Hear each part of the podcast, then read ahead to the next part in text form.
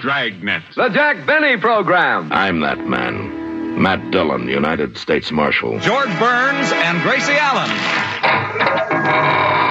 Good evening, friends of the inner sanctum. We offer you Escape. Follow Miss Brooks. Suspense. Richard Diamond, Private Detective. Fibber McGee and Molly. The Great Gildersleeve. Yeah. Radio Theater. In the air. Dedicated to man's imagination, the theater of the mind. You know what our call letters WGN stand for, don't you? WGN Radio Theater. The special three hour presentation with Carl Amari and Lisa Wolf. All right, about five minutes after 11 p.m. here on the WGN Radio Theater. I'm your host, Carl Amari. To my right, the vivacious one herself, Lisa Wolf. What's up, Lisa? Hey, Carl, what's up? Well, we have classic radio all the way to 2 o'clock in the morning. You want to hear the Whistler in a little bit? Um, that's what we're going to do. We've got the Whistler in the second hour. We've got Rocky Fortune, and we have the amazing, amazing Mr. Malone. The amazing? The amazing Mr. Malone. Oh. And Carl yeah. Amari and Steve Darnall. Steve so. Darnall's here, yeah. We're going to talk about the Nostalgia Digest. What's up, Steve? How are you? Oh, I'm great, Carl. Lisa, good, to see good you to both. See you. you. It's a lovely a evening treat. out there. What's the weather like up there? It's it's raining. Steve's about seven foot 9 mm-hmm. and uh, I think it does get cooler as you or warmer as you go up h- higher. Is it? It does. The heat rises. Yeah, and, and of course then it meets with the, the pressure front. So here's and so the thing. So when I'm standing next to someone, you'd probably want to be it's, about. It's, it's raining on them. Yeah, you'd probably want to be five inches shorter, right? And I want to be five inches taller. So let's make a trade. Well, that was an assumption. Do you want to be shorter? No, I'm okay. See, you can't now, why did you in, say like, that to him? Can't fit any sports cars. What? No, you know, and that that has saved me on average. I was going to say dollars a year.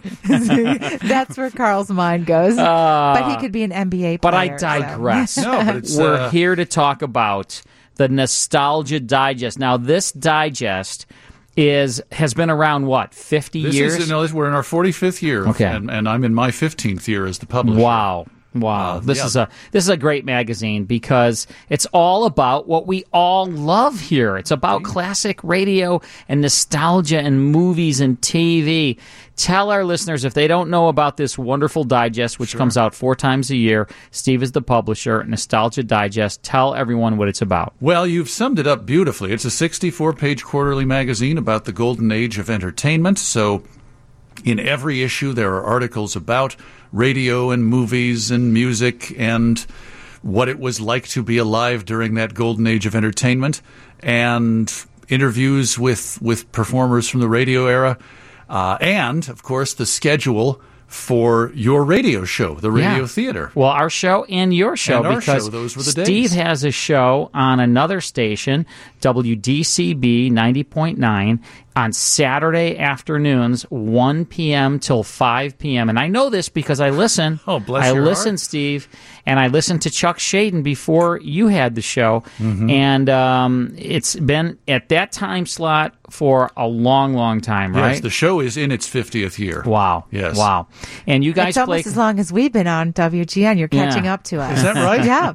Wow. 50 years. Probably... You know, it's only felt We've like been 60. here for 50 it years.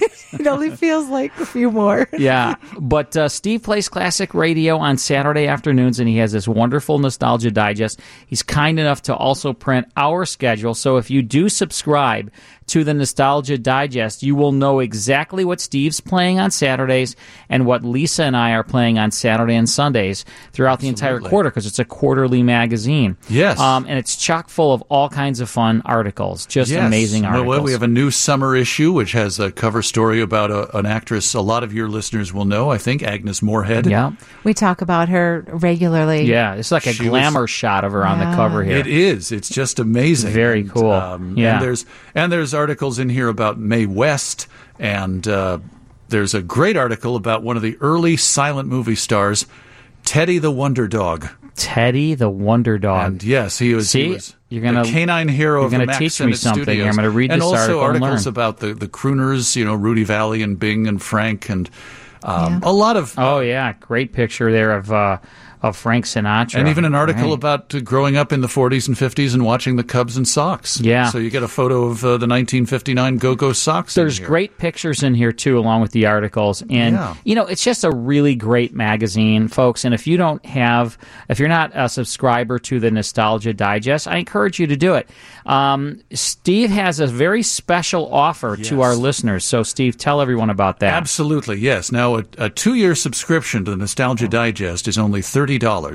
But if you order a subscription through our website, say at nostalgiadigest.com, or if you call our office and buy a subscription by calling 773 769 6575 and mention WGN when you place your order, either on the phone or online, we will not only give you two years of the Nostalgia Digest, but absolutely free, thanks to Carl Amari, you will get a four CD set of Carl's Twilight Zone radio dramas. Right, and absolutely. That's like, and that's free. like a $28 value for that alone. Yes, so, get it thrown in with with your $30 subscription. I mean, such a deal, Lisa. Those are deal. two great products, too, and completely Absolutely. different, so they go together beautifully. Absolutely, yes. I think, well, one of the things I love about listening to your show and, and of course, getting to appear when I do is that, you know, it's clear.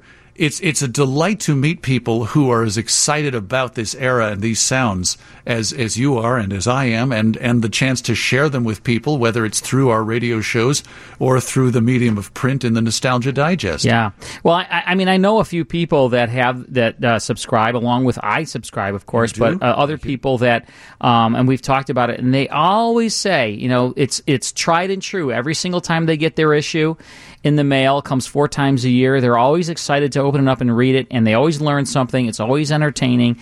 You have great writers on your on your uh, payroll there that are writing these things, um, and you have a very I mean it's just a quality magazine, and it's it's been out a long time, and you've got you figured it out. Well, thank it's you. Great. Well, I mean Chuck Shaden, who started the magazine, has sort of set the template in the sense that he he reminded me with every issue he did that nostalgia is a very broad umbrella. I mean, I love I love radio. I know you will both love radio.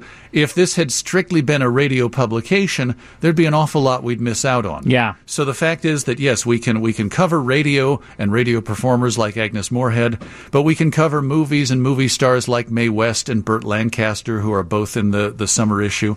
We can cover though the golden age of humor fiction Mm-hmm. and how all those great stories were made into movies, like yeah. Life with Father oh, and sure, Cheaper by the sure. Dozen. Well, on television too, classic TV is part of classic it often. TV. And uh, then there's letters from people that listen to the show. They write in, you print their letters. There's, it's just a great magazine, folks. It's only thirty dollars for two years Absolutely. of. Uh, you'll get it four times a year, quarterly magazine called the Nostalgia Digest. You will also get the Twilight Zone CDs. You have to mention that. Just mention WGN. Right, Just mention WGN and go to nostalgiadigest.com. Nostalgiadigest.com and the phone number again. Phone number is 773 769 6575. Uh, You can call anytime. Obviously, if you call now, I won't pick up because I'm here with Carl and Lisa. But uh, I. You don't have a clone? I was kind of hoping if the phone would ring, you'd answer it while we were on the air. You can't do that. now that would be funny. Uh, no, I just can you imagine the one-sided conversation like in it's like what? Now no, that's good no, radio. No, you have Steve. to mention WGN. no, you have to mention. well, you have to you have to get the Nostalgia Digest. That I want. I mean, this is a magazine perfect for our listeners. So check it out, and you'll you'll oh, know exactly what we're playing. And, and, we also hope that you'll listen to Steve on WDCB yeah, on Saturdays, Saturdays Should from one to five. Is point uh, out it's a, it's a great Father's Day gift too. It is. That is. It is. You know, terrific picture of Agnes Moret. Steve, it's always great to see you, my friend. Lisa, Carl, thank great you both. to see you. We love to pleasure. have you. do here. great work, and, and that's why we love working with you because you do quality work, and uh, your show is awesome, oh. and your digest is awesome. Thank you, and I'm You're thrilled that we welcome. get to uh, to. Uh, print your schedule within our pages yeah, as well. I appreciate thank it you very so much. much. All right, let's take a break. When we come back, it's the Whistler. Stick around. All right, welcome back to the show. And before we tune into the Whistler, I want to remind all of our listeners about the Classic Radio Club. You can get 10 of the greatest classic radio shows of all time sent to you each and every month via digital download or on CDs in a collector case. And uh, Classic Radio Club is All the information is at the website classicradioclub.com, right, Lisa? Yes, it's all there. And I wanted to make a quick mention before we start. Um, we did not do our Real or Ridiculous this hour. Next two hours, we will be doing it. And next hour, we will be giving away a pair of lawn tickets for Ravinia to see the Oscar winning film West Side Story and the score performed live by the Chicago Symphony Orchestra. So stay, stay tuned for that. All right. Our text in line 312 981 7200. Feel free to text in. We love getting your text, but it's time now for the Whistler. Now, everybody loves the Whistler. It was a radio series that premiered in 1942. A good mystery series sponsored for most of its run by Signal Oil. And the first guy that played the Whistler, believe it or not, was Gail Gordon, Lucille Ball's foil for years, uh, Mr. Mooney. Oh, sure. But the uh, the guy who played the role the longest was Bill Foreman. There was other uh, Whistlers, Marvin Miller, one of uh, one of them. But all of the uh, great supporting actors in L.A. Jack Webb, Gerald Moore, Elliot Lewis, William Conrad. They were all the stars of The Whistler. And on this particular episode, Betty Lou Gearson stars in a show called The Human Catalyst from March 17, 1948. Here's part one now of The Whistler. And now, the Signal Oil Program The Whistler.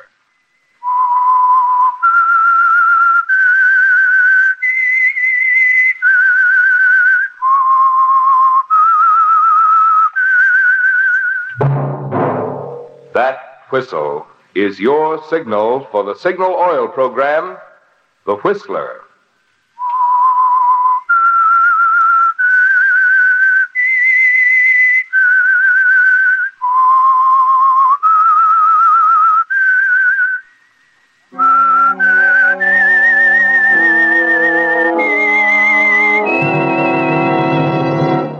I am the Whistler.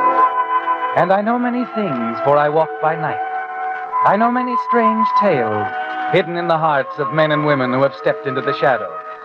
Yes, I know the nameless terrors of which they dare not speak.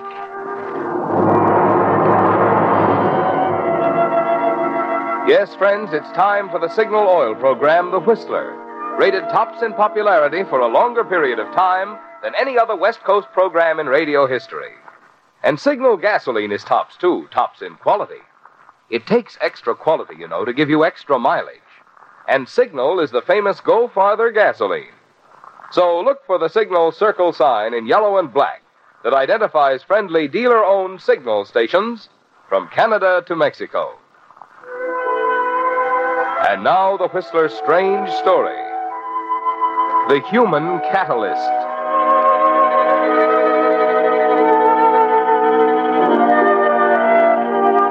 In the field of chemistry, there are curious substances known as catalysts. Curious in that their mere presence together with other substances causes a violent reaction in which the catalysts themselves don't take part. In a way, they simply stand on the sidelines, untouched by the reaction they cause, unaware what they've done when it's all over. There are catalysts, too, among human beings. And on the night of February 3rd, on the terrace of a resort hotel in Miami Beach, a 17 year old girl named Arlene Foster was about to become one.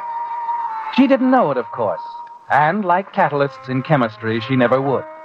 But there on the terrace, in a simple conversation with her teenage date, Arlene was preparing to step into the role. Orville? Yeah? There's. There's something I better tell you. I want to be fair, Orville. Look, Arlene, if it's another confession, I'm just not interested. I'm crazy about you, Yarn. Oh, that's just it. That's why I have to tell you now. Vic's coming back, Orville. It's only a few weeks off. Vic who?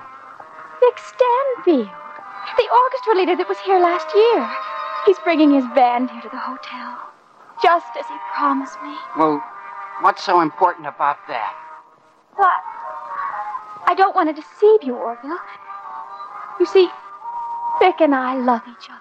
Huh? What are you talking about? Why, he, he's an old man. He must be 30. How could Orville, he... Oh, sometimes love doesn't pay any attention to ages. You see, before he left last season, Vic and I had an understanding.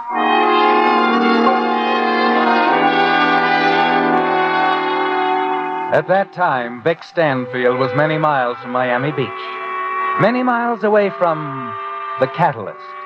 Vic was in Cleveland, Ohio, attending a funeral service, moving up when it was over to console the widow of a dear friend of his. I do appreciate it. Mrs. Westover, I hope you know how I feel. Oh, you're Mr. Stanfield, aren't you? Yes, Vic Stanfield. I was one of Carl's best friends.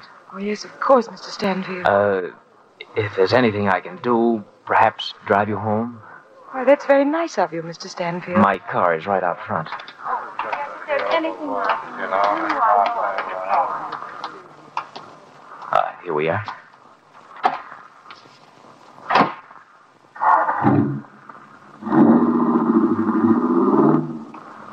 Ah, You all right? yes. How was I? Wonderful. Wasn't easy. Um, y- you don't think any of them? No, no, nobody suspects a thing. No. Well, what now? We'll be married in a month. We'll go south with a band and spend our honeymoon in Miami. Oh, that seems awfully fast. Look, sweetheart, let's not get into that again. We could hold a ceremony right in that church ten minutes from now. Let them talk all they want. But Vicky, don't you think It's that clean, baby? There's not a trace, not a scrap of evidence. Just relax, baby, relax. You left your husband's fatal accident up to me. Now do me another favor. Let me take care of the future, too.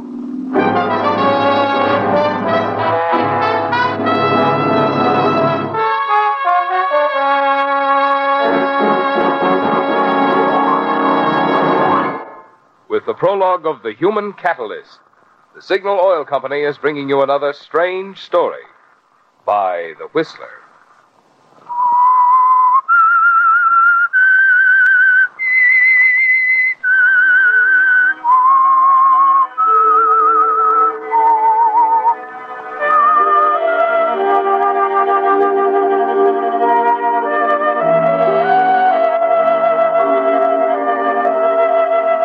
Yes, it was clean, Vic.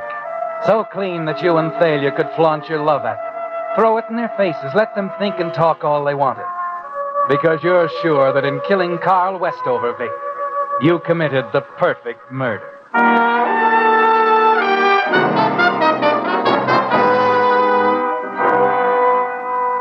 It's a month almost to the day when you and Thalia drive up the Lakeshore Highway to the little town of Fairport to be married by a justice of the peace. And that night you're on your way to Miami Beach and the new life that lies ahead for both of you. And in your complete happiness together, there's certainly no thought that each mile on the train brings you closer and closer to the catalyst.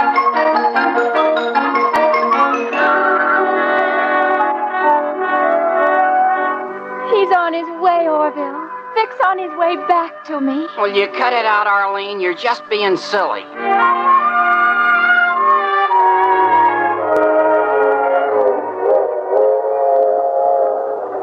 What's the matter, Vicky?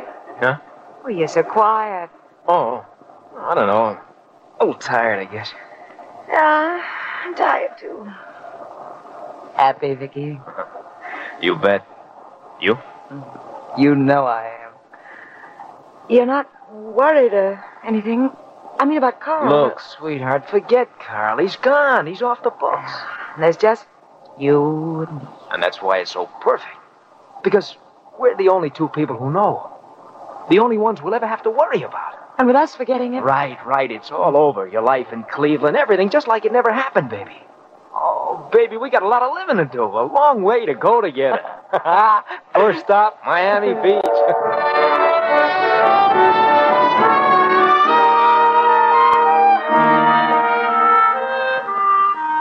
So there it is, Vic. The aftermath of a murder you're certain is perfect. The happily ever after part of the story. It's like a chemical solution with two ingredients quiet, inert, in a stage of precarious peace, awaiting the catalyst. Naturally, you don't know it, Vic. But as you and Thalia arrive at Miami Beach and check into your hotel suite, the little human catalyst, Arlene Foster, very close to you now, is suffering from some very shocking news. Arlene, what in the world is the matter with you? I'm sorry, Mother. You haven't eaten a decent meal for a week. You wouldn't understand. Well, I have a pretty good idea what it is. The same thing happened last year about this time, didn't it? It's never happened before. Anything like this, that is.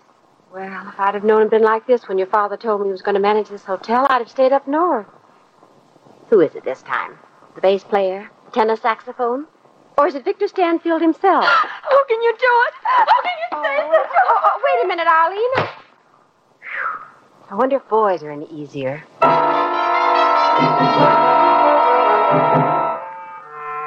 Eileen walks slowly down the hall, stops at the telephone, begins to think. Married. Vic married. But, but he couldn't love her. Somebody ought to tell her what she's doing to Vic. She has no right to be his wife. He doesn't love her. He can't possibly love her. Somebody ought to call her on the telephone and. The telephone. The telephone. Excuse me, Vic. I'll get it. Sure. Hello? Mrs. Stanfield? Yes. There's something you should know, Mrs. Stanfield, about your husband. Who is this? I'd rather not say. I'm calling to tell you you made a very serious mistake. A dangerous one. Just a minute. Victor doesn't love you, Mrs. Stanfield. He never did.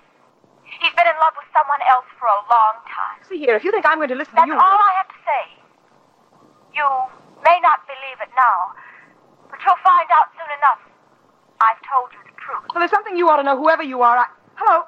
Hello? Hello? Of all the. In a way, it's kind of funny. Well, I tell Vic.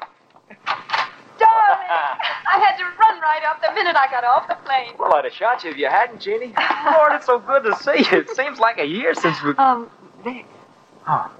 Oh, oh uh, Thalia, uh, uh, darling, this is Jeannie Long. I've mentioned her to you.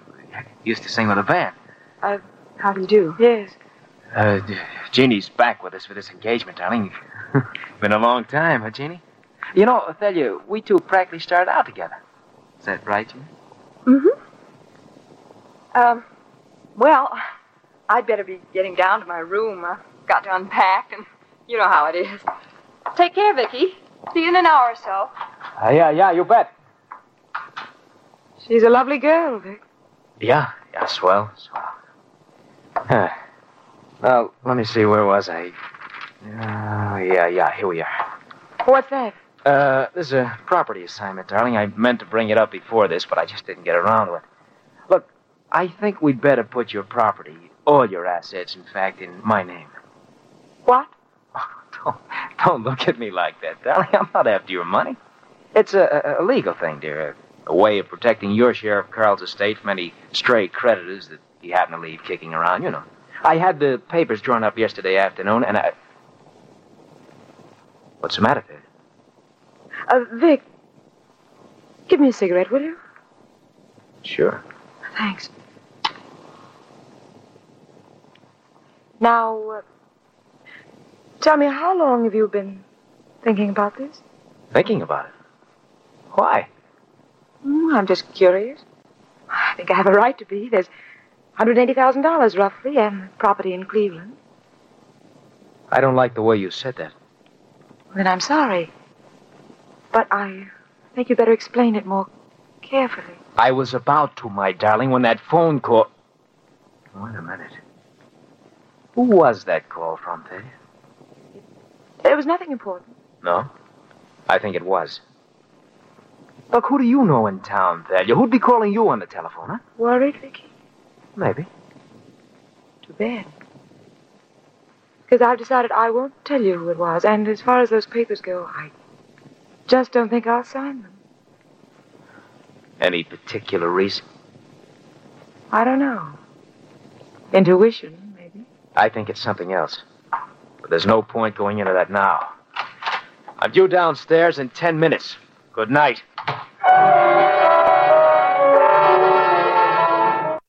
All right, that's the first portion of The Whistler with the Human Catalyst from 1948. More after these words. Back to WGN Radio Theater with Earl Amari and Lisa Wolf. Lisa brought snacks. I can't eat any of these snacks. I ate so much food today.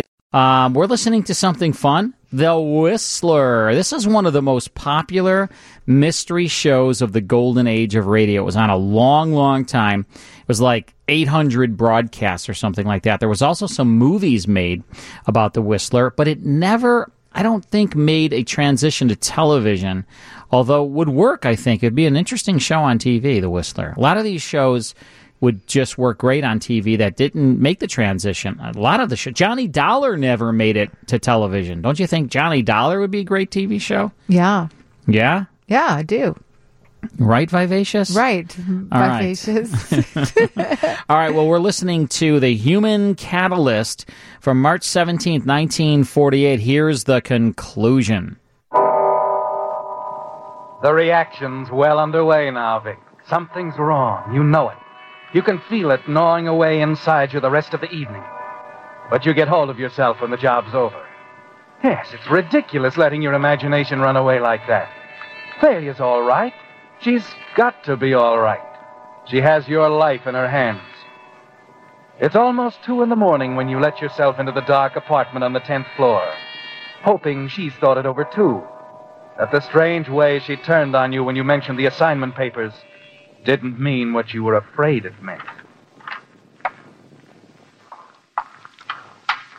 Tell you, you awake? Yes? Glad you are. No, no, skip the light. Look, Delia, there's a few things we've got to get straight. You, uh, you sound very determined. I am. Look, we can't afford to have any secrets between us, Delia. Have we? I think we have. That phone call, for instance. Why won't you talk about it? What are you doing to me? Maybe I should ask you the same question. What are you doing to me? Why is it suddenly necessary to sign everything over to you? That, that property's mine. I intend to leave it that way. Oh. So that's it. That's what's eating, huh? Nothing's eating me, Vic. Have you never really understood me? I can be practical, too. Oh, sure, sure. Of course, you don't want to overlook a couple of other little considerations like marriage, like love. Love? Yeah, love. Sound like you doubt that. Tell you, maybe you ought to add things up again. I plan the whole thing. I lie. I commit murder for you. I see it straight through, then suddenly it isn't enough. You're not satisfied. I didn't say that, Vic. I understand your position quite clearly. Then it's worse. Oh, how can you talk this way when I'm out on a limb alone? Not a chance to tie you into any part of it. You try to tell me nothing has changed, that you're just being practical. What kind of understanding is that, Thalia? Is it any good for me, is it? You're good, Vic. Convincing, very sincere. Only through it all, I can hear only one thing the money. I want that money. But there's a very good reason, Thalia. Yes, so I've discovered. Good night. Wait a minute, Thalia. Wait. Good night.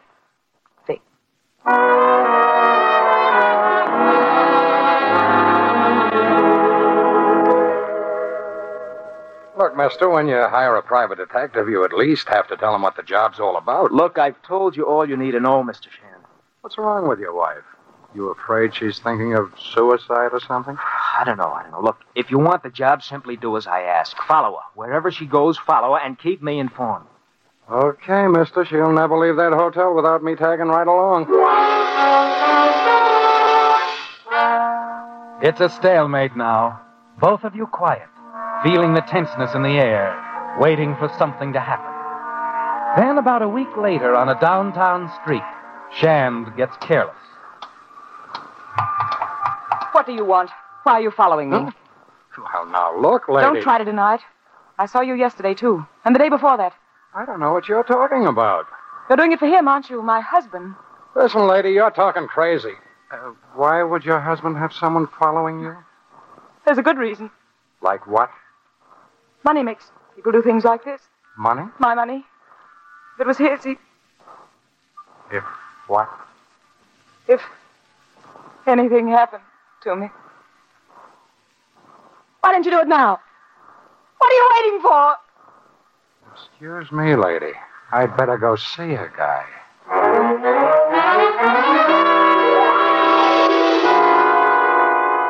Look, be reasonable, Shan. Why didn't you level with me? Where do you get off dragging me in on a dirty deal like this? But what's wrong? Everything, the whole setup. I like money as much as the next guy. See, and I need jobs. But I'm stepping out of this one, mister, right now. But I'm look- getting out of here. You don't even have to pay me. Look, I don't get you, Shan. What could You heard me. I'm getting out.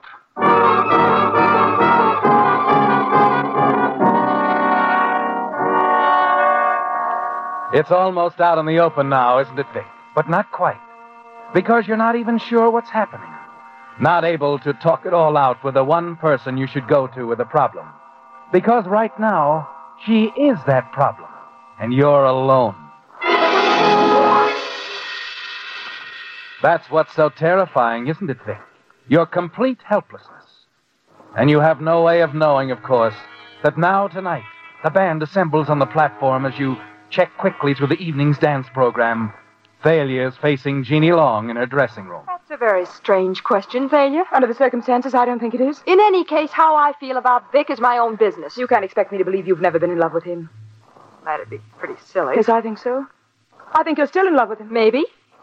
But why do this the hard way, Thalia? Why not ask Vic how he feels? I know how he feels. Well, you leave me speechless, darling. I'm not surprised, Jeannie, but Vic might be. I'm going to settle a few things for him tonight.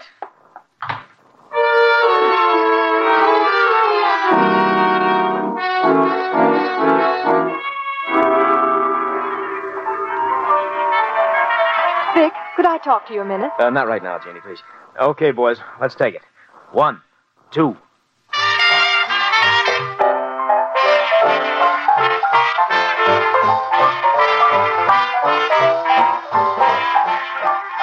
It's a struggle, isn't it, Vic, as the job begins? As you try to concentrate on the music and the piano in front of you, while your mind is on other things. The money, the property is mine. I intend to leave it that way.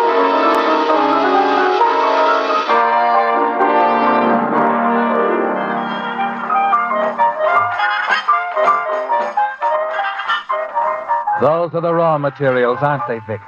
Something for a man's mind to work on, particularly a mind like yours, with murder lying underneath everything else. Yes, you can close your eyes there at the piano and hear things like this. I love you. Don't be ridiculous, Vicky. Carl annoys me. I wanted someone to do a job for me, and you came along, so you let me go ahead. The money, darling, the property in Cleveland, I want it. I've got it. And I won't have to pay for it, will I, Vicky? No! No, she won't get away with it.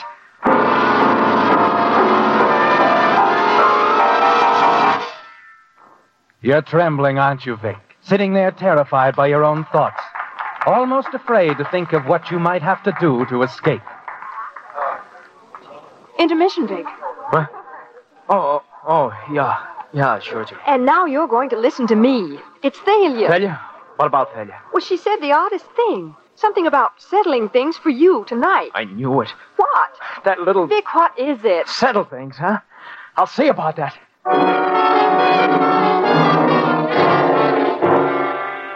You know now you've got to kill her, and it has to happen fast. In the lobby outside the ballroom, you stop. Remember something that private detective said about suicide. You can make it look like suicide, Vic, just by taking the time to set it up, getting yourself a witness. Yes, the telephone girl will do.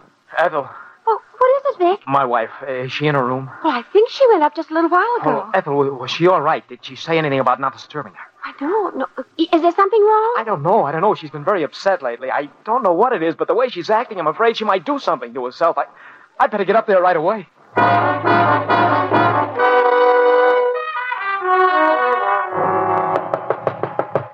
Thalia? Thalia? You step back, remembering somehow that you have your own key. Fumble nervously opening the door. Thalia? You cross swiftly to the bedroom, glance in, wonder where she could be. Thalia? Turning, you catch sight of the doors to the terrace. They're both standing open, a slight breeze rustling the draperies. Thalia, I just want to talk. What's the matter, Thalia? What are you doing out there on the terrace? Don't, don't you come near me.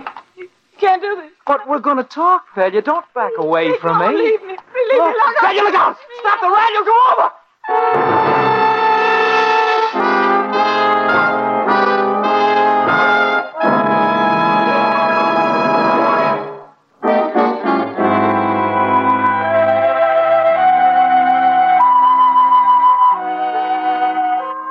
It's all over, Vic. In one terrible moment, as Thalia falls back over the terrace rail, and your mind whirls with a thought that here is the end product of your perfect murder. You don't know it, of course, But the human catalyst has done her work well. And all that's left as you draw back from the rail with a shudder is the realization that your own life is at stake if you don't get out of these rooms before anyone comes up. You're sure there's time, but you cross swiftly toward the door, thankful that you left the idea of suicide with the switchboard girl. She's got to back you up, Vic. It's the only hope you have now. Mr. Stanfield? Glad I ran into you. I'm Lieutenant Harrison, Miami Police. I don't understand. Afraid I don't either, Stanfield. Your wife inside? I uh, don't know. I just stepped in the door myself. Oh? Well, have a look, will you? You see, she called us tonight. She what? Called us. She was quite upset. Oh, oh, I, I, I know she's been acting strange lately, but I didn't What think... she had to say was quite strange, Stanfield, but uh, maybe I better step inside. Yeah, sure, but I... Look, Lieutenant, what's this all about? I, I can't understand what Want you... me to get it? Yeah, go ahead. Yes. What? Uh huh. That must have just happened. No, it's all right. I'm with her husband now. Well, Stanfield, maybe you already know this, but just for the record, that call was to let us know that your wife's body is out on the pavement, ten floors down. Oh, no. That's the terrace over there, huh? Pushed her right over the rail. No, no, please, it was an accident. I can prove it was an Maybe accident. you can, Stanfield. I don't know. You'll have your chance, of course. But when she called us just 20 minutes ago, she said she was certain you were going to kill her.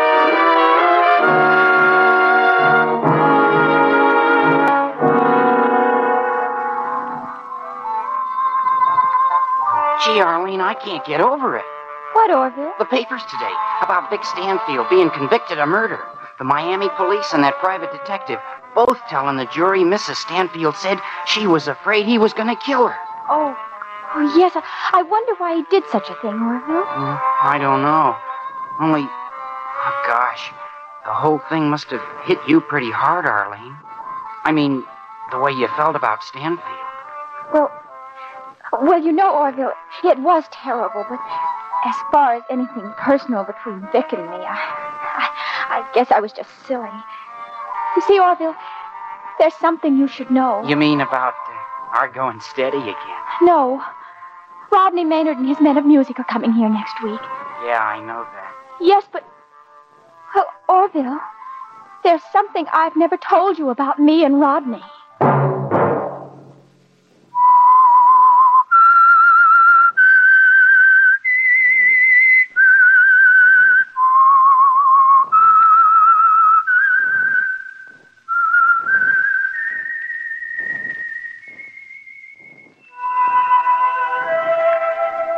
Let that whistle be your signal for the Signal Oil program, The Whistler, each Wednesday night at this same time. Brought to you by the Signal Oil Company, marketers of Signal gasoline and motor oil, and fine quality automotive accessories. Signal has asked me to remind you to get the most driving pleasure, drive at sensible speeds, be courteous, and obey traffic regulations. It may save a life, possibly your own.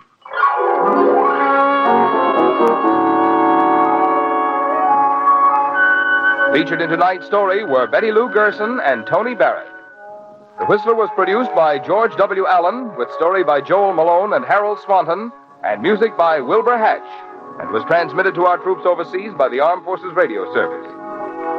Next Wednesday, for a full hour of mystery over most of these stations, tune in a half hour earlier. Enjoy The Saint as well as The Whistler. This is Marvin Miller speaking. This is CBS, the Columbia Broadcasting System.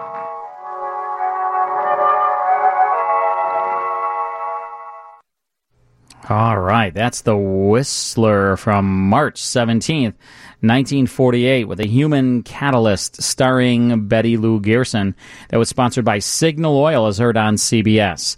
Let's take a quick break, then it's more on the WGN Radio Theater. Um, Just a few moments ago, we had a Woodman's spot there, Woodman's commercial, one of our uh, sponsors here on the WGN Radio Theater. And don't forget, when you take a picture of your Woodman's receipt. So when you shop at Woodman's, get that receipt, take a picture of it with your smartphone, email it to us at woodmanswgn at gmail.com. And then within 36 hours, most of the time way sooner than that, you will get 12 classic radio shows emailed to you via digital download.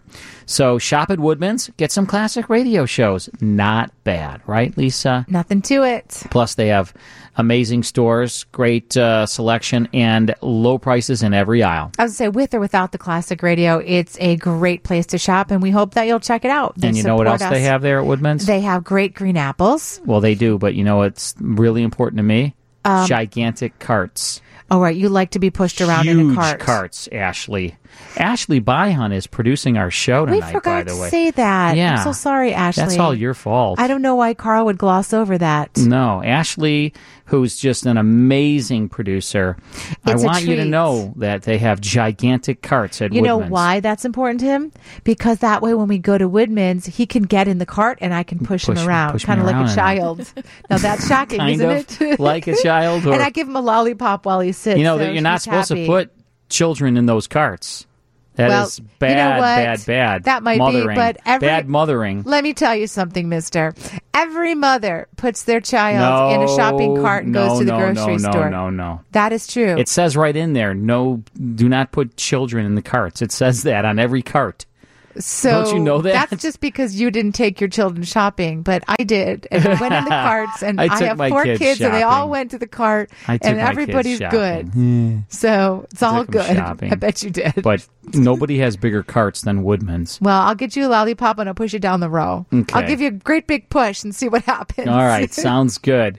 All right, you know what? In our next hour, Rocky Fortune, Frank Sinatra stars uh, as amateur detective Rocky Fortunato in a good episode from 1954. Then after that, it's The Amazing Mr. Malone. Not a lot of episodes uh, exist from The Amazing Mr. Malone series, but we have one for you. Yeah, I don't think I've Our ever third heard out- uh, that. Um, we've never aired one. I'm excited. That's why. That's why. All right. Well, uh, that's what's coming your way. We'll be here till 2 o'clock in the morning. So stay with us right here on WGN. Hear the sounds that matter, the top five at five from the Rocon Show with Anna DeVlantes, weekday afternoons on 720 WGN Chicago. Smart speaker users, just say play WGN radio on TuneIn. It is time for news at midnight. Here's David Jennings. May I have this dance, Lisa? Um, Wolf? no E. I'll have to think about that one for a while. Are you a good dancer, Carl? Let's take it nice and easy. Are you a good dancer? I stink at dancing. How'd I know that? This is Frank, right? Yeah. And yeah, we have Frank uh, on this hour with uh, Rocky Fortune too. He could sing that uh, chairman of the board, couldn't he? Ah, Lisa. Can you dance? Do you and Dan go out and dance? And can you do like the where he twirls you and all that kind of I stuff? can, but we don't Really? generally do that. On Saturday nights, I'm generally here, and Sunday nights, I'm generally here, and Friday. But I nights, mean, if I'm you go to a generally- wedding, do you guys dance like that where he twirls you and Yeah. dips you and all yeah, that? I love that. Really? That's fun. Gosh, that's amazing. Yeah, I, I see new things you learn can't every day. Do that. I would didn't- step on I was just guessing that. That's why I my asked partner's feet. I'm you. sure. Your partner? Who's your partner? I would. Yanni. I would step on her feet. I'm sure. That would be bad for her. and for you. her, her little feet. do- I would step on them. It would not be good. well, you could do something about that I if could it were take, important to you. I could take. I could take uh, lessons. you could. Yeah. You could go to uh, Fred Astaire Dance Studio. Yes, I could. Yep. But um, I'm not going to though. Okay. Anytime soon. It's just not a priority at this time. Unless I get a call from Dancing with the Stars. Now, if they want to call me and have me be on that show, I would be on that show. It would take a Would few you? years to be up to snuff, but I think I could get there eventually.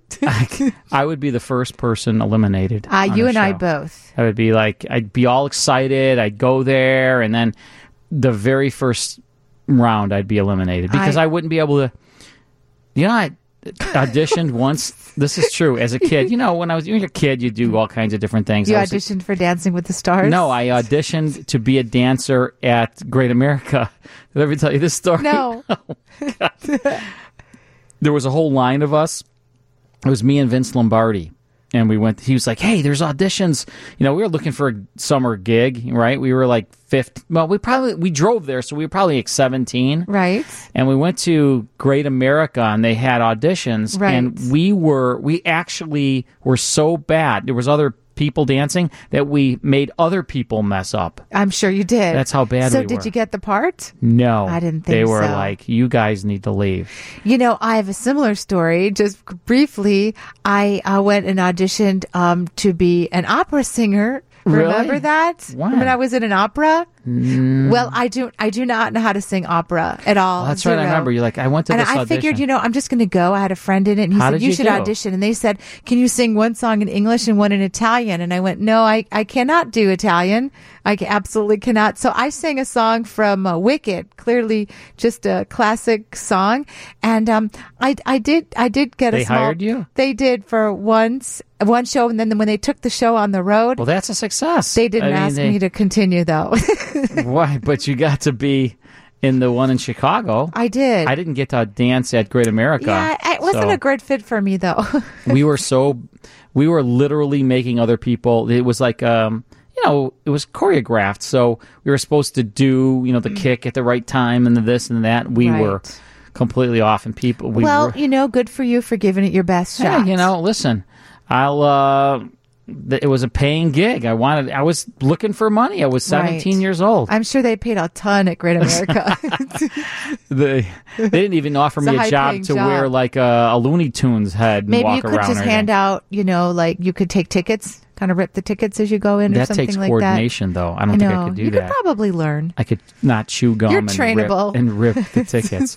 in this hour, Frank Sinatra stars in uh, Rocky Fortune. Good show from 1954 that's coming your way.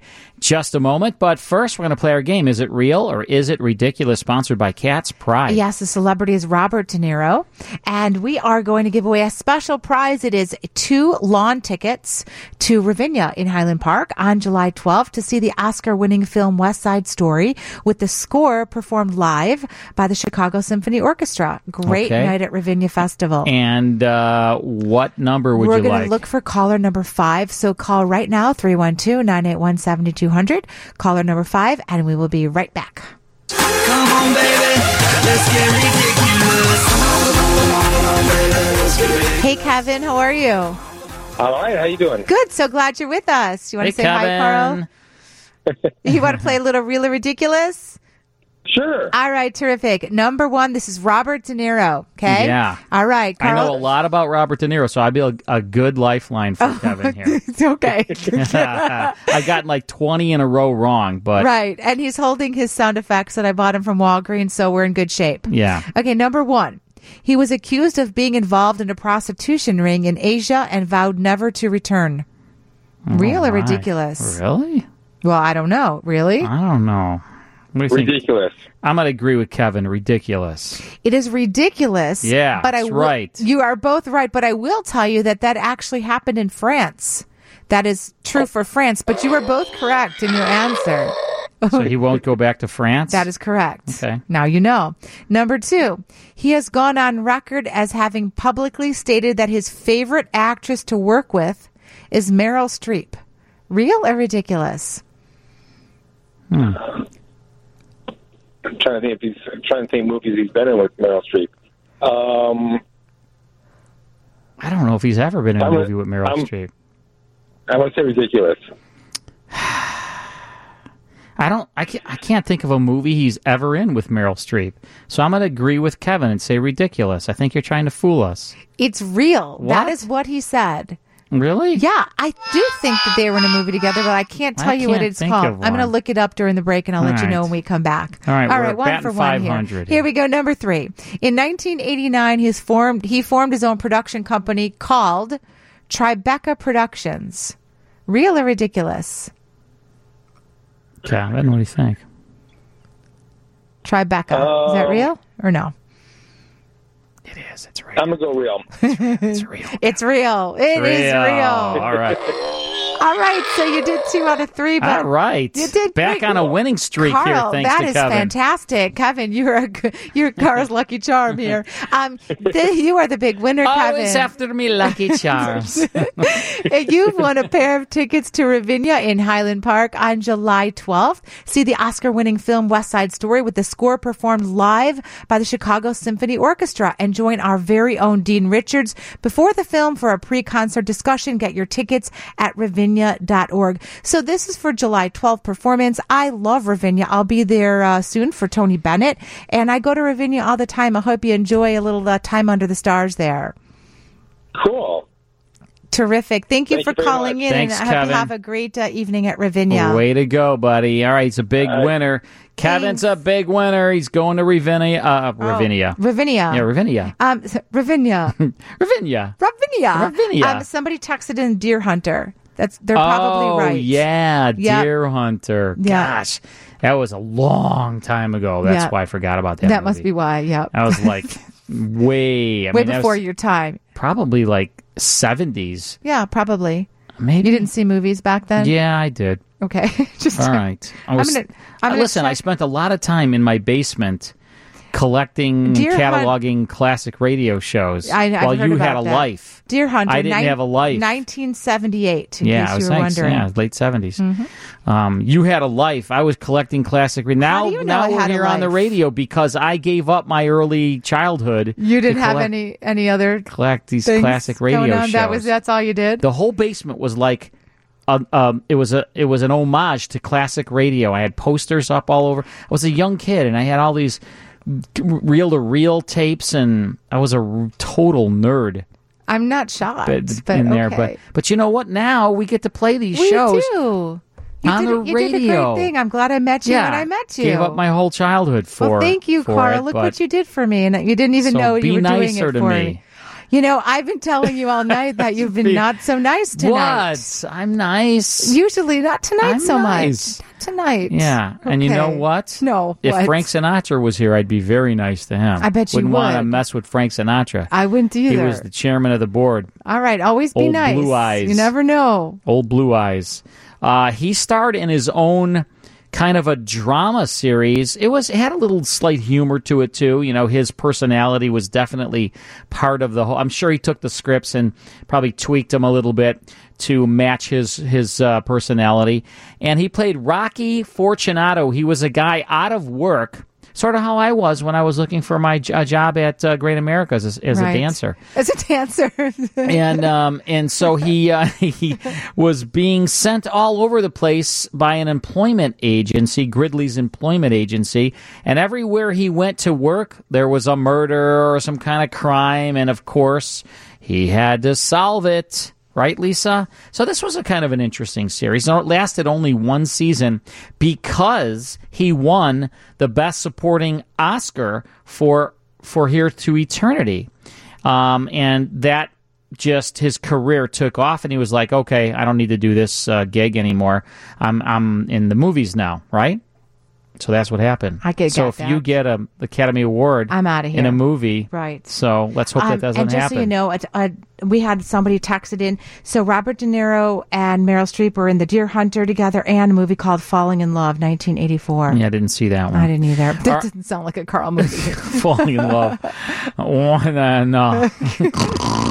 All right, let's uh, let's tune this in. It's called One Husband Too Many, and it's from February sixteenth, nineteen fifty four. Here's Frank Sinatra on Rocky Fortune. Frank Sinatra, transcribed as Rocky Fortune.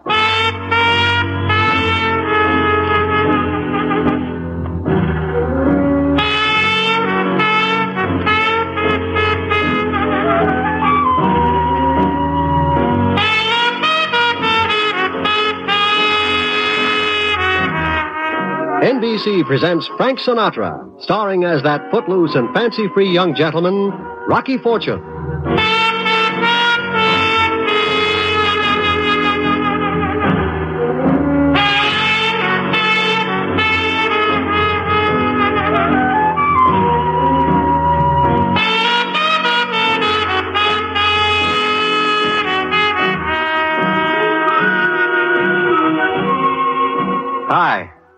You know, there's an old saying never look a gift horse in the mouth.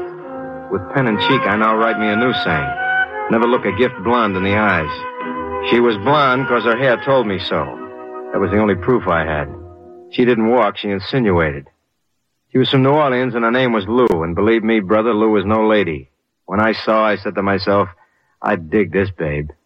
She almost dug me, too, right into her grave.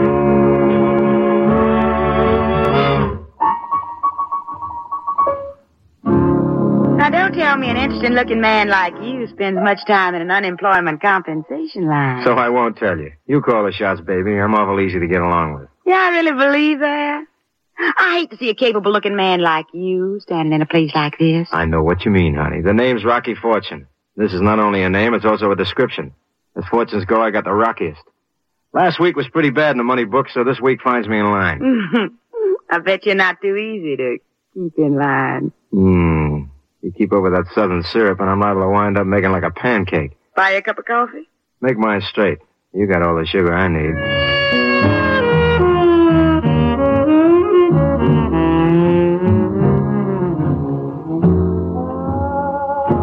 Warmed by the steaming brew and blonde, I thought I'd better start moving in some direction, so I took the direct route.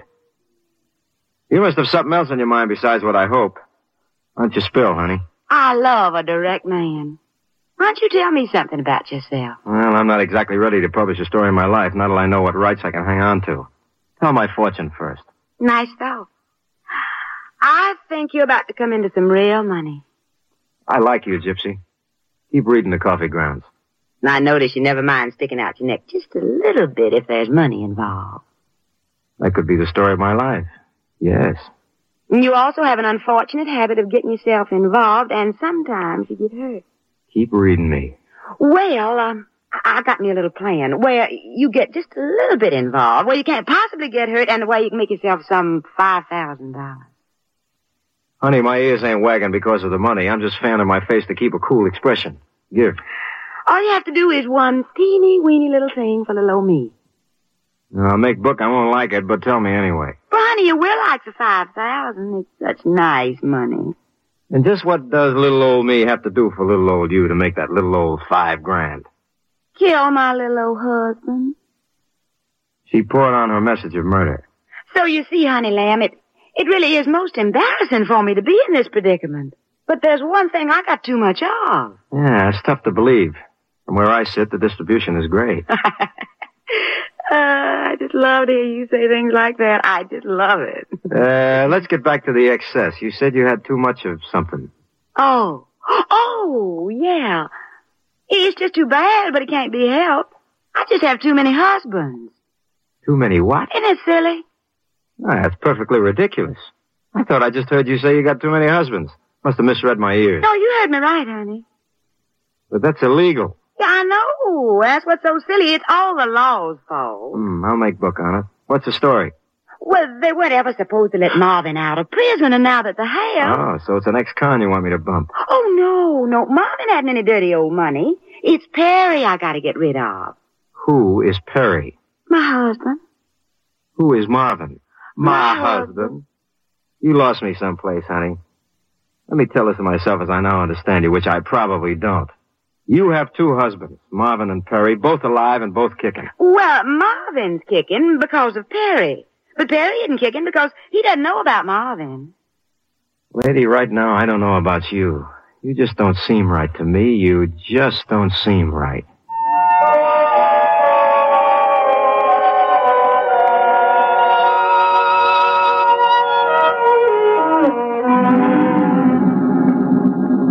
It was getting on toward evening when I made like a Holman pigeon. The wheels in the head were whirling. The first thought was to invest in a call to Gestapo headquarters to ask my pal Sergeant Finger to run a make on the blonde. I tossed out that bright idea. If this dizzy dame was pulling my socks, Finger would never get off my back about it. I had a short session with the idea of going to the husband and informing him of the facts of life. Southern Fried had given me a real fancy engraved card with the address, so I knew where to find him. But that notion hit the trash, too. If she is kidding, I'm a real patsy.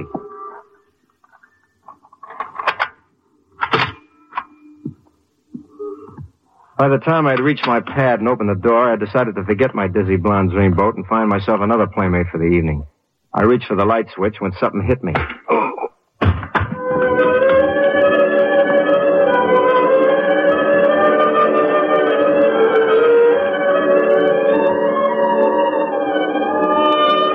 That something that hit me was more than an idea. It was more blackjack style.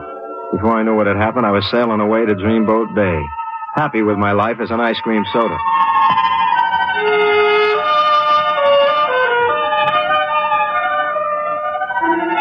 The awakening came like a whoosh of cold water in the puss, which it was. Somebody tossed me a lifesaver. I'm drowning. I'm awful sorry to have to do this to you, Mr. Fortune, but it really was necessary. Oh, stop bleeding about it. I might get upset. Who are you? I'll tell you who I am after I tell you how important it is that you stay away from my honey pair. You what? My honey pair. You shouldn't ought to be messing around with Lulu Ann. Lulu Ann. Oh. The lights are on. I'm seeing. Could you be Marvin? I sure am, Mr. Fortune. What's the story? Who belted me on the head? I did.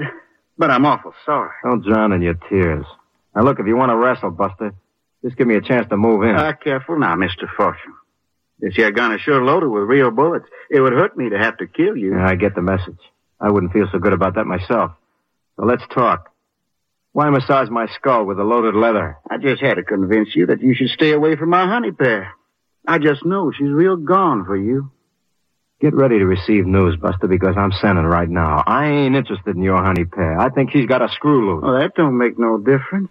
She's interested in you. Sure, she's interested in me. She wants me to do a job for her.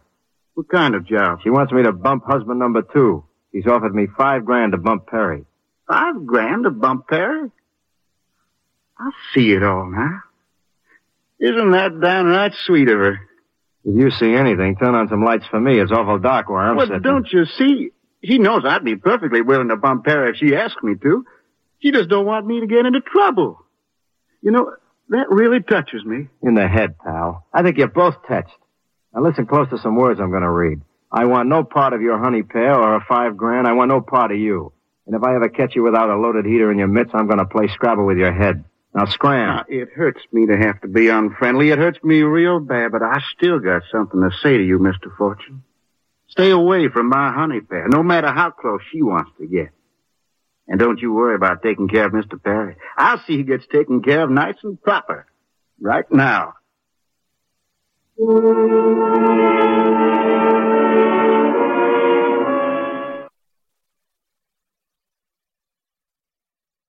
That's the first portion of Rocky Fortune, and uh, we'll have more in a few minutes. But it's time for news here at twelve thirty-one. Here's Roger Badish.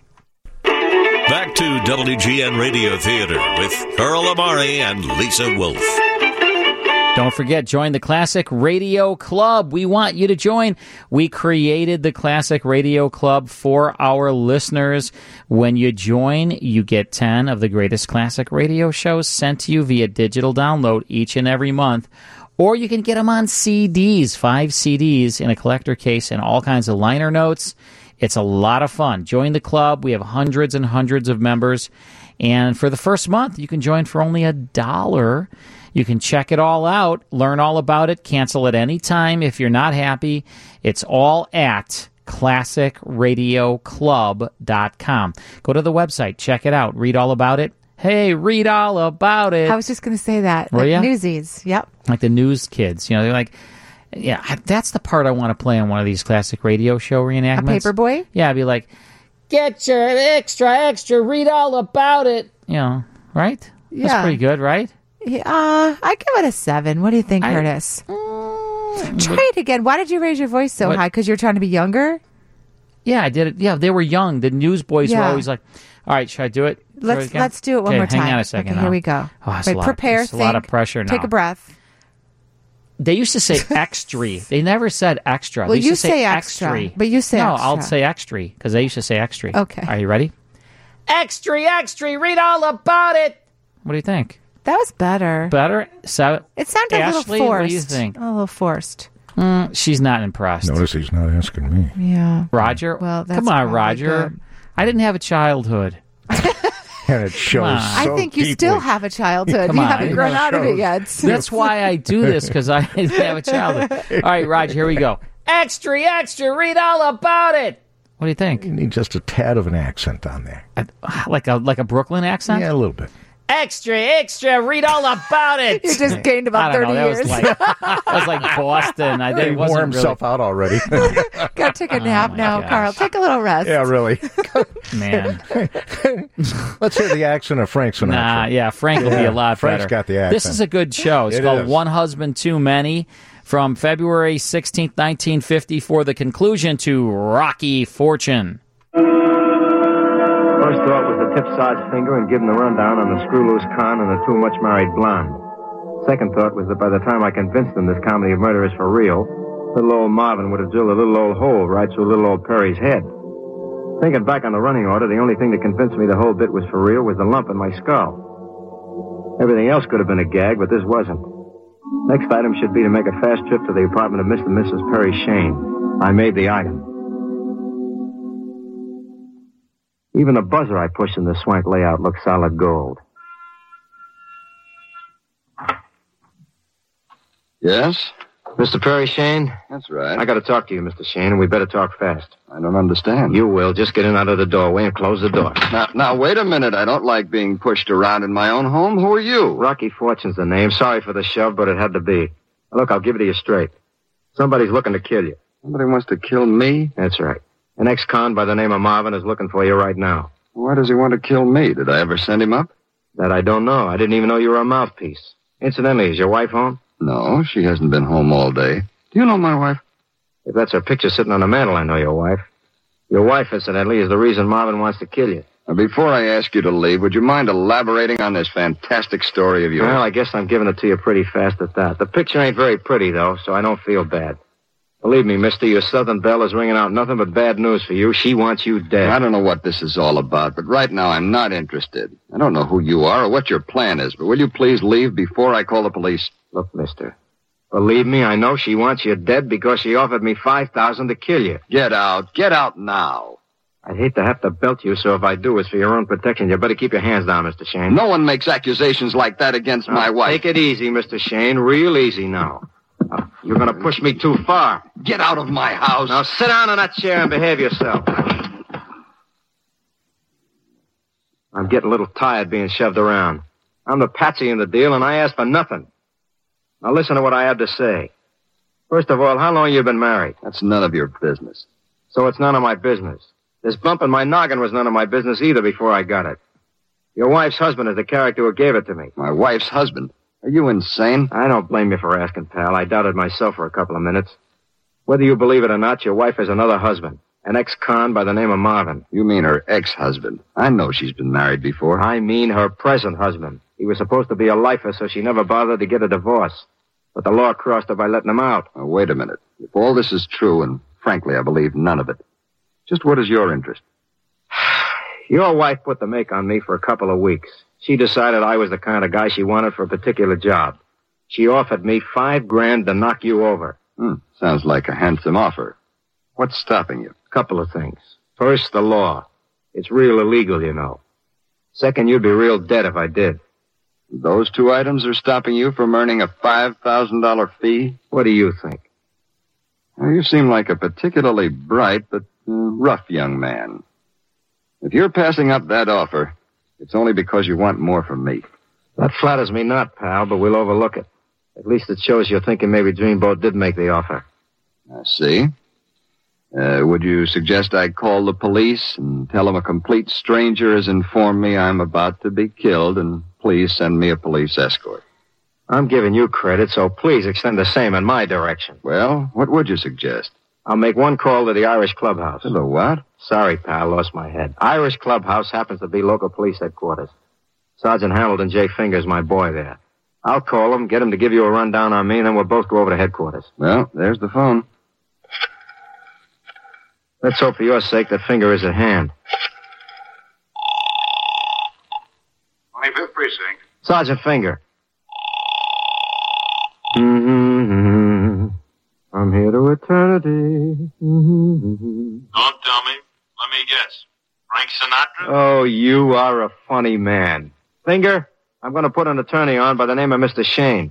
I happen to know he's got an ex-con gunning for him. Will you tell him that I don't make jokes about things like this? Now, wait a minute. Don't put anybody else on. Who's gunning for who? Sorry, pal, but I got a deadline. I got to get this guy over to the protection of your Schlack house before his own line goes dead from a bullet. So talk to the man. This is Perry Shane speaking. I don't know what this is all about yet, Mr. Shane, but if Rocky sees your life is in danger, we better come over right away. Uh, just a minute, Sergeant. Since I actually don't know this man and I don't know you, perhaps we'd both better come right over to the precinct. It's your life, Mr. Shane. We'll be right over.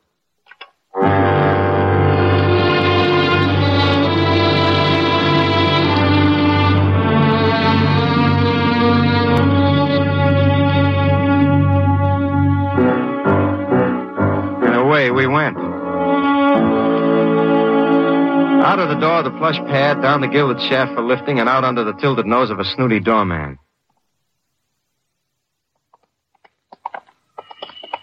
Lawyer Shane's car was parked in front of the apartment. It was long, black, and shiny. Could easily be a convertible.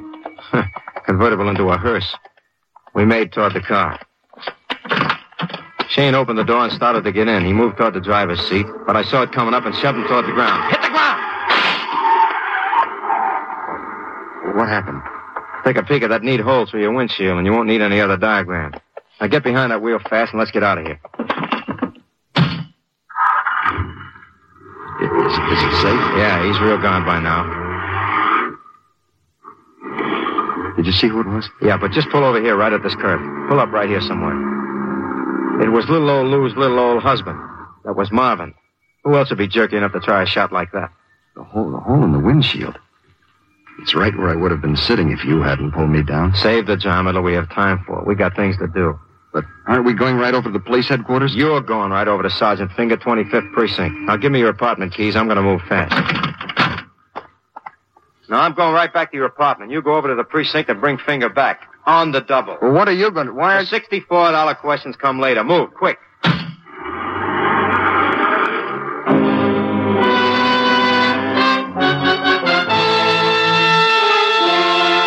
The moves had to be fast. Rube Goldberg stuck a bulb over my head and an idea lit up. The next move could be back to the plush pad, and I wanted to be there to see it.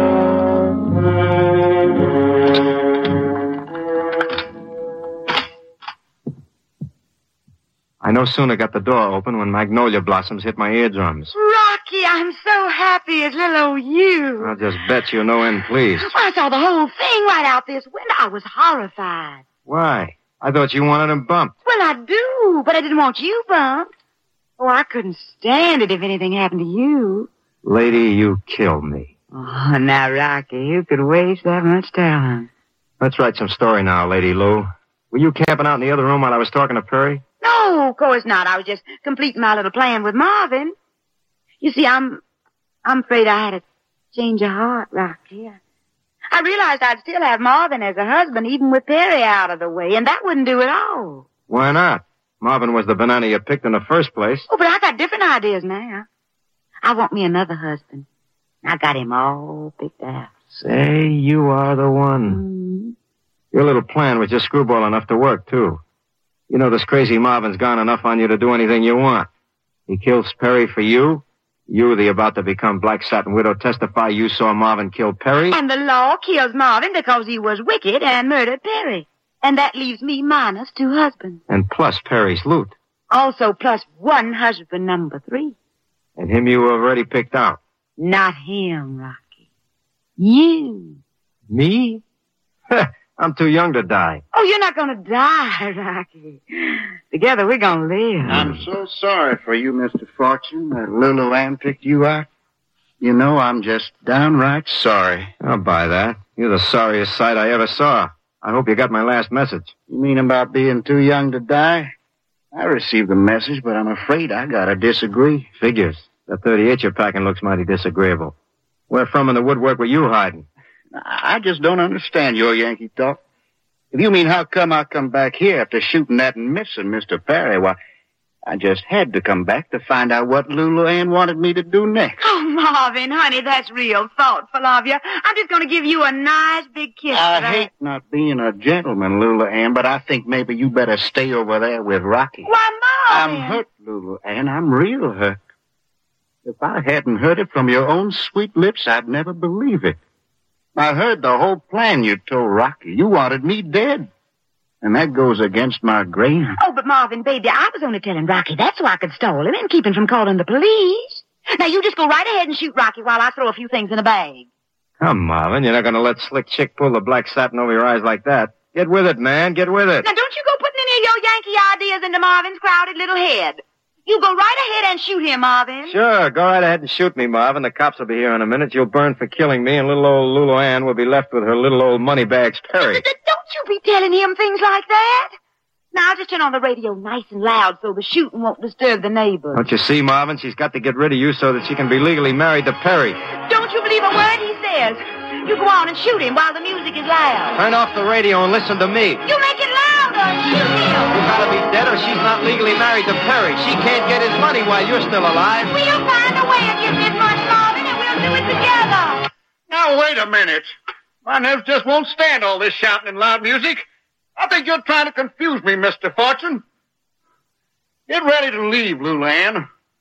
I'm gonna shoot him.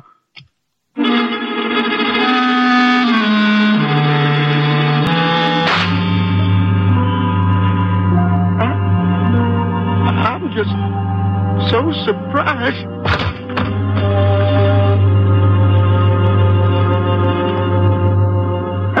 He was surprised. Think how I felt.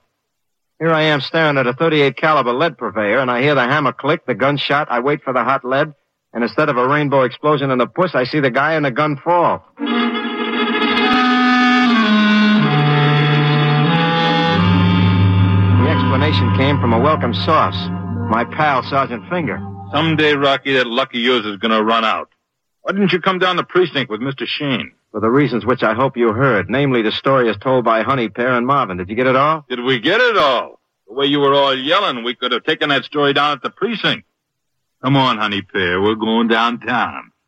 I refuse to move. You just have to talk to my husband. He's my lawyer. Your ex-lawyer, Lulu Ann, and your soon-to-be ex-husband. I'll start annulment proceedings tomorrow. Well, you can't annul me. Marvin's dead, and he's the only other husband I ever had. Correction, sweet dreams. Marvin got his hand blasted, not his head. He'll be okay in a week. I can see you both now, walking arm in arm in your little old steel cottage, overlooking the Hudson River. In fact, if you're real sweet, I'll talk to Sergeant Finger about getting you a room with a southern exposure. That's so you'll all feel at home.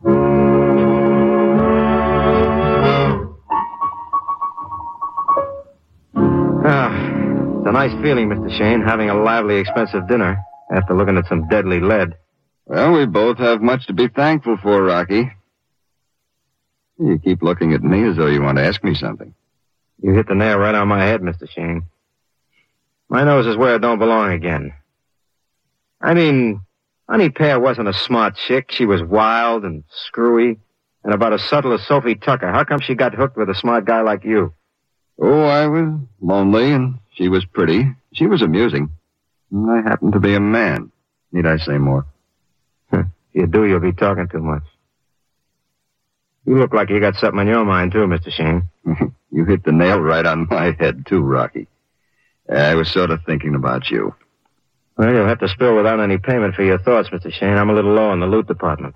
That's what I was thinking about. You see, I'm a very successful attorney. Frankly, I'm quite a wealthy man, and I can afford to have whomever I want around my office. I know your source of income is uh, rather unstable. How about a job? Me? In a mouthpiece office wearing a white collar? no thanks, not for this moose. Hmm, process servers have no use for white collars. and They lead a pretty eventful life. Process server, huh? Yeah, I didn't think of that. An outside type profession that could be interesting and lucrative. Yeah, I have to kick that around between the ears a bit. Well, while you're kicking it around, I'd like to make out a check for you for a nice, sizable uh, advance. Hmm. I'll tell you what, Mr. Shane. Me, I'm a realistic type. Make it out of my favorite charity. Which is? Cash, Mr. Shane. C-A-S-H, cash.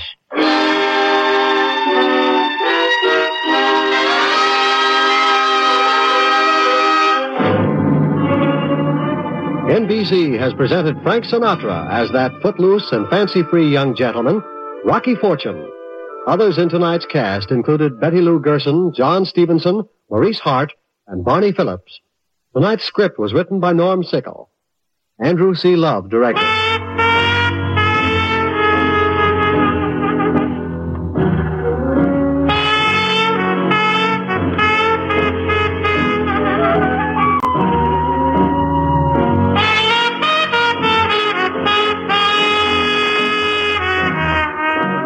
Now, to tell you about next week's adventure, here's Frank Sinatra as Rocky Fortune.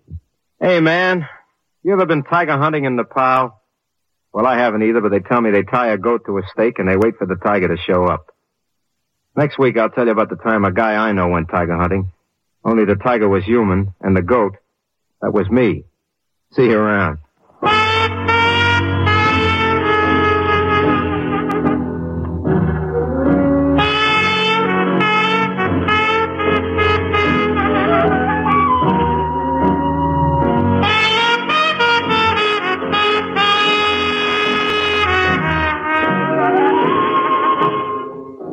Visit with Fibber McGee and Molly tonight on the NBC Radio Network. That's some groovy music, man. I think that was a trombone. I'm pretty sure it was a trombone there on Frank Sinatra's series, Rocky Fortune, February 16th, 1954, One Husband Too Many.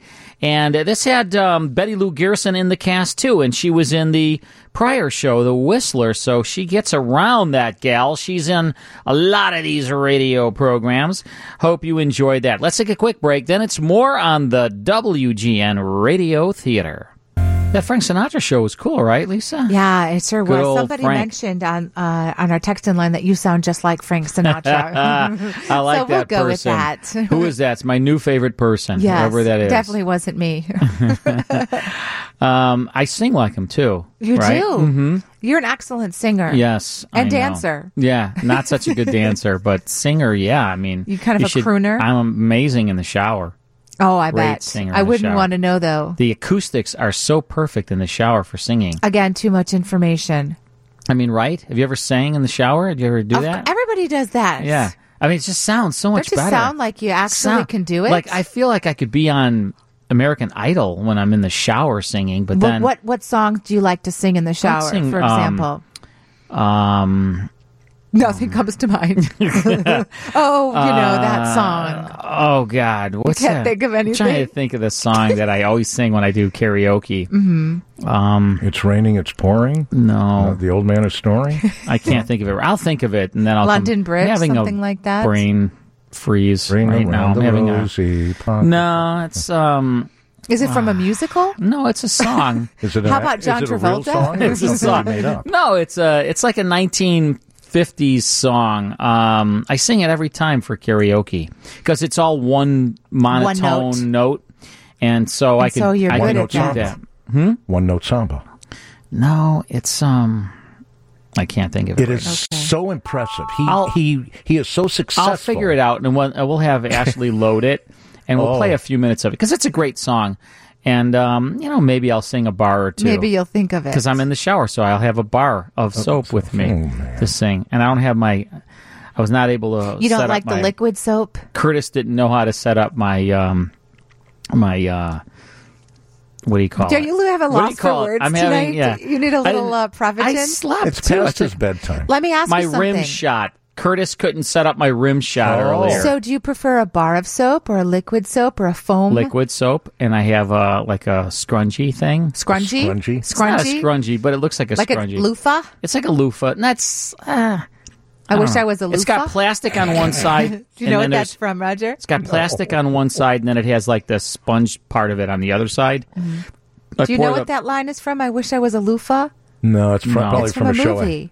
No, it's from a movie. It's a pour classic the movie. Think liquid about it. soap on there and Pour the liquid soap on the loofah. Probably one I haven't seen. Probably I you have. remember the line. scrubbing bubbles. But I like baths Little bubble too. baths? I like baths too. Baths are good. I take a bath once a week, whether I need to or not. You know, I think it's unusual. Most, I don't. Um, how do I phrase this? I think more women than I'm trying to be Yeah, careful. men don't I like think baths more as much. women than men appreciate I baths. think well, you know so. why he likes to take a bath? I'm That's afraid how to he- ask. No, it's how he practices his swimming. Yeah. well, let's just leave it like that. no, Oh, it's a, a chance to have my rubber ducky in there swimming around. Is it motorized? yeah. yeah. All right. In the next hour, the amazing Mr. Malone. You've never heard one of these, Lisa. No, I have not. I'll bet you a lot of our listeners have never heard one of It's these. a so rare we have a gem. rare radio program for you coming up. It's from 1951. That's in our next hour. But right now, it's time for news. The Steve Cochran Show celebrates the most valuable person on the planet. Weekday mornings at 720 on 720 WGN Chicago smart speaker users. Just say play WGN radio on TuneIn. It's 102 in the morning. Time for news. Here's Shawberg's own Roger Badish. I took my troubles down to Madam Ruth. Here's the song, Lisa. You know that That I karaoke. well, let's hear you sing along. Come on. Just pretend you're in the shower. 34th and fine. She love, love potion number nine. Do you only know the chorus, or well, do you know it's the... all one tone, so I can kind of. All right, let's hear. with chicks. I've been this way since 1956. And she made a magic sign. She said, What I need is love potion number nine. That's good. Okay, so it's like one tone. Right. This is what I. This is my go-to song All right. at karaoke on Love the ship. Potion Number Nine. Any bar. Is there any significance of that choice of song? Yeah, it's like the only song that I can. I took a drink. I mean, is there any didn't- significance of the lyrics or the Oh, message of night. the song? No. Okay. I did. Wait. Thing in sight.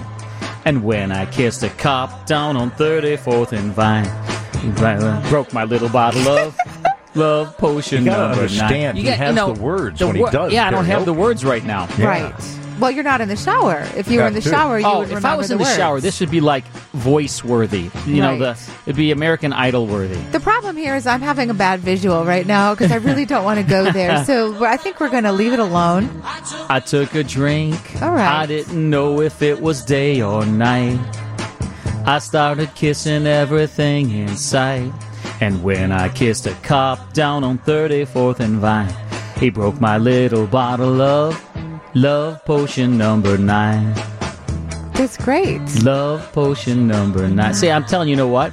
What? I'm going to get gigs from this now. Good. I'm going to get a bunch of calls. hope you do. The Voice is going to call. The Voice, American Idol. American Idol. You know, What there's a else? new show called Songland. Have you? Have you? I'll have get seen a that? call from there. Look, my phone's lighting up right Oh, now. good. Must be the producer. Maybe it's Simon Cowell. Oh wow! could be him. yeah.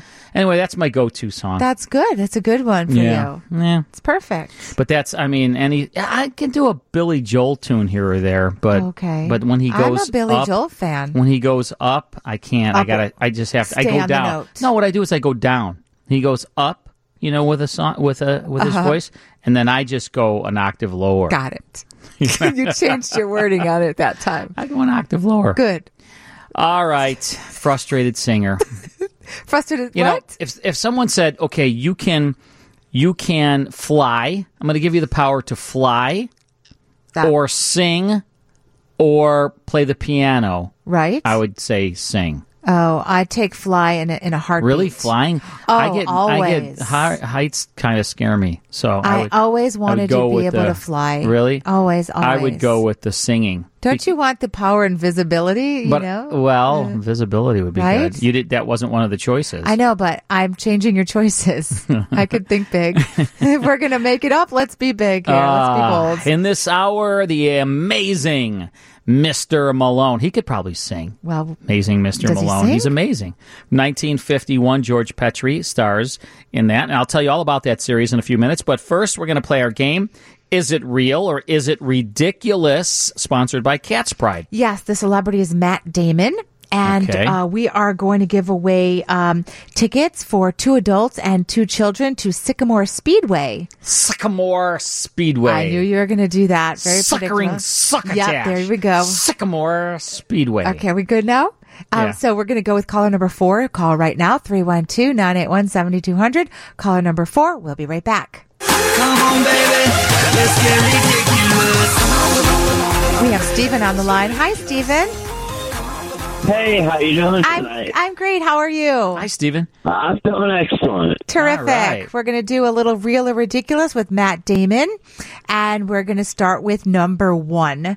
Matt Damon and Ben Affleck are distant cousins. Is that real or ridiculous? That's ridiculous. It's ridiculous. It is real. That is ab- no. oh, it is. It is absolutely. You, do you doubt me? they are well, best we're all friends. distant cousins. Everyone We're, was. No. we're all from Adam and Eve, so we're all distant cousins. So. All right. Well, I'm going to go with they actually are, and they're best friends and distant cousins. Carl's a sore loser. Number two, he co-founded the organization H2O Africa, which supplies water to impoverished countries. Is that real or ridiculous? That's real. That's real. That is real. You are both absolutely right. One more to go. You ready, Carl? Yeah. Number three. Um, he was an extra in the 1989 film Indiana Jones and the Last Crusade. Real or ridiculous? Uh, real. Why not? I'm going to say ridiculous. It's ridiculous. Just made that one up. But you know what? You did a great job, uh, Stephen, and you have won general admission for two adults and two children to Sycamore Speedway, family owned since 1963. Plan your visit now at sycamorespeedway.com. You're going to have a great time there. Thank you so much for calling in. Awesome. Thank you. Thank you, Terrific. Take Stephen. care. He's a big winner, and now it's time for the amazing Mr. Malone. All right, you want to know about this series, Lisa? I sure do. crime series based on the John Malone series of mystery novels by Craig Rice. It came to ABC in 1948, lasted until 1951. Now, he was a socialite, John J. Malone. He was this socialite guy, but he was a tough Chicago criminal lawyer. So he was sort of like a detective, a socialite, and a lawyer all mixed, sort of like your husband, Dan. He'd be perfect for this part. He was born so a few lawyer, years he's too a late. socialite, criminal guy, If he was tough only- Chicago Say if he lawyer. was only born in the 50s, it would have been perfect. and you know he just uh, kind of served up his own justice. This uh, this Mr. Malone. Uh, it aired on television in 1951, starring Lee Tracy. On the radio show, there were a bunch of actors that played the part: Gene Raymond, George Petrie, which is on this particular episode, and Frank Lovejoy. So let's go back to a broadcast date of June 15th, 1951. This is called Early to Bed. Early to rise, here's George Petrie in the amazing Mr. Malone. The amazing Mr. Malone.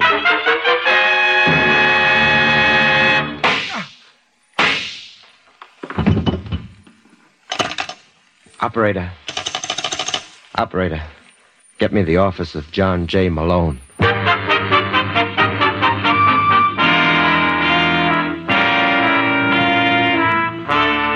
The National Broadcasting Company presents The Amazing Mr. Malone, an exciting half hour of mystery starring George Petrie as the lawyer whose practice before every type of bar has become a legend. Our locale is the city of Chicago, the time, the present, and the hero of these weekly adventures, the amazing Mr. Malone.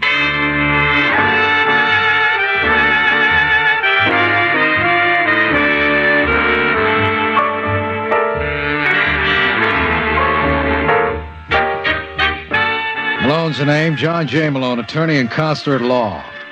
Tonight, in our study of the cliche, let's examine the familiar early to bed and early to rise makes a man healthy, wealthy, and wise. If that's true, Jeff Lewis is destined for failure. Jeff's a good looking boy coming home at four in the morning. It's easy to understand why he keeps the same hours I do. He's a musician. He plays piano with Rusty Gates' band. But Jeff's not the only musician in the family. He's got a wife who can sound off, too. But of course, her solos aren't nearly as sweet. That you, Jeff? Uh Uh-huh. huh. Thought you'd be asleep, Claire. When I sleep. You realize what time it is? Yeah, it's four o'clock. Where have you been? You got off at two. I went out for coffee with Rusty. You went out for coffee with Rusty. Yeah, that's what I said. I suppose you two were alone. Oh, look, Claire, we have to start that. I'm tired. You're tired. Do you ever think of me sitting here till all hours of the night, worrying myself sick, wondering what's happened to you? Thinking maybe you got hit by a car? Oh, now you're being ridiculous. Where are my pajamas? now I'm ridiculous. Yes. I don't know why you bother coming home at all. I sometimes wonder myself. Then why do you? Why don't you just say you're tired of me? Well, if you want to know, I... oh wait, look, look, honey, please, let's let's not fight. You know how I feel about you, but every night it's the same thing over and over again. I'm. I'm sorry, Jeff. I don't mean to act like this. I just can't help myself. I love you so much I can't see straight. I love you too, honey. I don't blame you for being angry. But every time I see all those women hanging around the bandstand, it just. Bunch of jerks. I wouldn't give two cents for any one of them. You're a darling to put up with me. Come on, forget it, will you? I'll make you some coffee. Yeah, yeah, it sounds like a good idea. I'll get right to work. And maybe you can make a sandwich too, huh? I thought you ate with Rusty. What? When you came in, you said you were out with him. I was. Then how come you're so hungry? All I said was, Was I Rita want there too? Rita. Oh, haven't you met Rusty's wife? Listen, Claire. I did thought you... two were old friends. After all, she's been singing with the band for three years. Now look. Don't think you're fooling me. I know what's going on. You're out of your mind. You must have been. And I am now, not to see it before. Well, I'll say one thing for you, Mr. Lewis. You were real clever, but you're not going to get away with it, understand? I'll kill you first. Oh, that does. Jeff! Jeff, where are you going? I didn't mean it, Jeff. Honey, please. Jeff!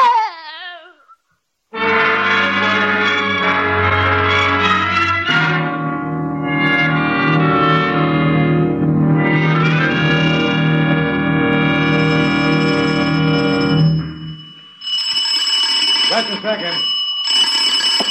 Give me a chance, will you? Look, you. Hi, hi, Malone. What's the idea, Jeff? Well, I was in the neighborhood, so I thought I'd just drop by. What's the matter? Claire lock you out? Not that I blame her in your condition. You're loaded. Ain't I, though, huh? Well, that's one case I'll never get to handle. How about you never touch this stuff? Oh, I'm celebrating. Here, you better sit I down. don't mind if I do. Oh. What's the trouble? Trouble? Who's got trouble? Obviously, you have.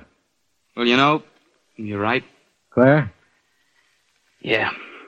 Well, I suppose it was bound to happen. What do you want me to do? Start suit for divorce? What what makes you say it was bound to happen? You forget I've seen her in action. Every time a dame asks you to play a tune, she goes nuts. Well, she she says she's crazy about me. I suppose she is. Well, it, why can't we make a go of it, huh? Because Claire's not happy unless she's tormenting herself. She's sick. Well, I'll draw up the papers first thing in the morning. Mm. Hey, you, you know you know what she said? she accused me of having a mad romance with Rita. Rusty's wife? Yeah. Imagine me and Rita. hey, I suppose we did. That would teach you, huh? If you're thinking what I think you are, Uh-huh. forget it. Rusty would break your back, and I wouldn't blame him. You let me get you a nice divorce. The only girl I ever loved, and you want to see us apart. Now, look, Jeff. All Claire needs is a lesson, and she asked for it, and she's gonna get it. I tell you, you're handling this the wrong way. How would you know? You were never even married. Mm-hmm. And this sort of thing vindicates my judgment. You know your trouble, Malone. You're a cynic. And now I'm gonna prove that you're wrong.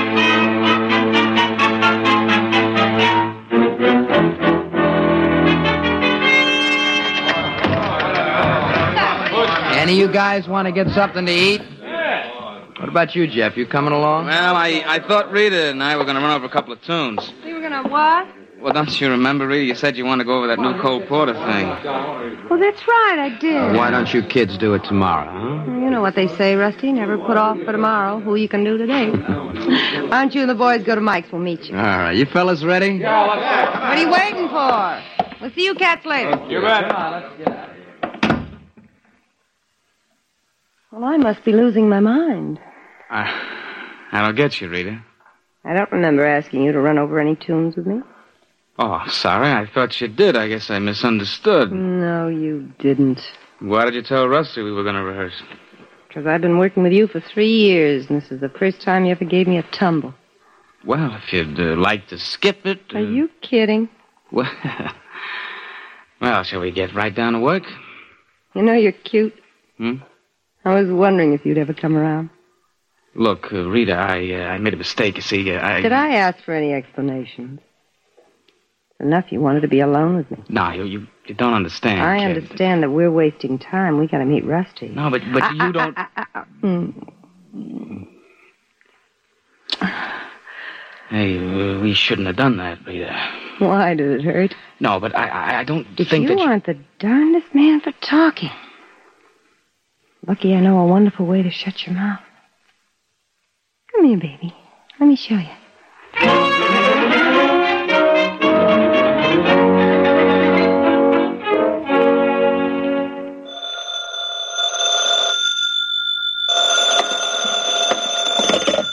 Yeah?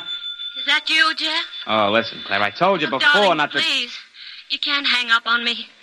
You don't know what I've been going through all this week ever since you moved out. I should have done it long ago. Maybe now you've got an idea what I've been through these past four years. Jeff, I'm sorry.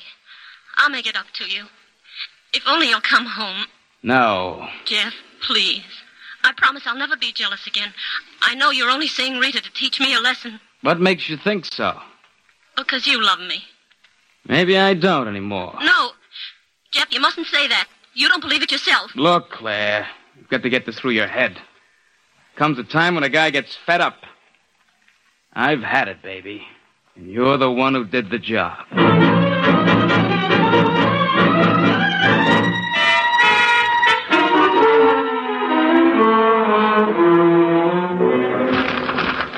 Rita, see this in Variety? Ray Herbeck's working at the Riverside Hotel in Reno. Can't hear you, Rusty. I hope. What? I'll tell you later. I think we got company. Just a second. Claire. I'm sorry to bother you, Rusty. Oh, that's all right, honey. Come on in. Have you seen Jeff? Well, what do you mean? He hasn't been home in a week. I'm going out of my mind. You better sit down. You want a drink? No, no, thanks. Rusty, you gotta help me. Oh, look, Claire, I, I don't like to interfere in somebody else's but business. this is your business. It never would have happened if it hadn't been for Rita. What? She turned him against me. You're nuts. Look, maybe she can fool you, but she can't fool me. I knew she was after him the minute I saw her. If you don't believe me, just. going on? There she is. Ask her. Play innocent, Rita. It's out of character. All right, Claire, I think you better go. You don't believe me. How can you be so blind? Can't you see she's nothing but a no good? Get out of here before I throw you out. Why don't you ask about the other boys in the band? Why do you think Hank's wife made him leave? She was running after him. That's a lie. That's why you picked on Jeff. But he doesn't love you. He couldn't. Listen, you, the day I couldn't take. Go on, Rita, the day you couldn't take what? Honey, what's the matter with you? Are you gonna listen to a crazy dame? Who are you calling crazy? I don't know about you, Rusty, but I don't have to put up with You see? All right, Claire, all right. You said your piece. Now just clear out. Not until oh, I've I- heard enough. Come on. Let go of me. Let me go. I'll let you go when you're outside. No. Yes. Let go of me. That girl's insane. That's possible. Now, what is this about you and Jeff? You're not gonna believe her. None of you can convince me she's wrong. Rusty, I swear there's nothing to I it. wonder. Barney made a remark about you last night about you rehearsing all the time. Well, if you don't want me to approve Look, how myself- come so suddenly you're interested, huh? You never cared before. Look, maybe it's time we did a little work together, huh? All right, Rita, you start singing. And you better make it good.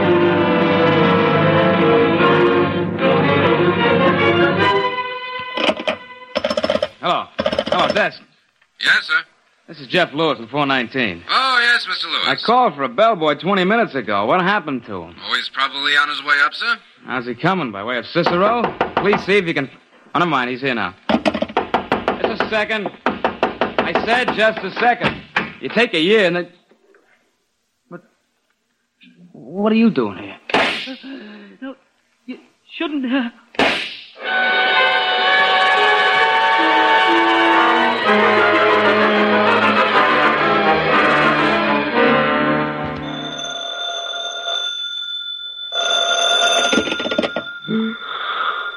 All right, Lieutenant, what do you want? Well, it... Hey, wait a minute, Counselor. How'd you know it was me? Well, I've been answering my phone this way all week. The law of averages said I'd be right once. Oh, you're amazing, Mr. Malone. That's what I keep telling you. What are you doing? What else would I be doing at four in the morning? Ooh, what I know about you. Don't be so funny. I assume you have a reason for disturbing me at this hour. You assume properly. Look, how soon can you get down to headquarters? Why, what's up? You know Jeff Lewis? Oh, very well. What did he get himself into? The morgue? What are you babbling about? He was knocked off at 2.30 this morning. Who did it? Well, we kind of suspicion it was his wife, but naturally you're going to prove we're wrong. Did Claire ask you to phone me? You don't think I'd waste the taxpayers' money on a call of my own? Come on down, Malone. Your public's waiting. You are listening to The Amazing Mr. Malone.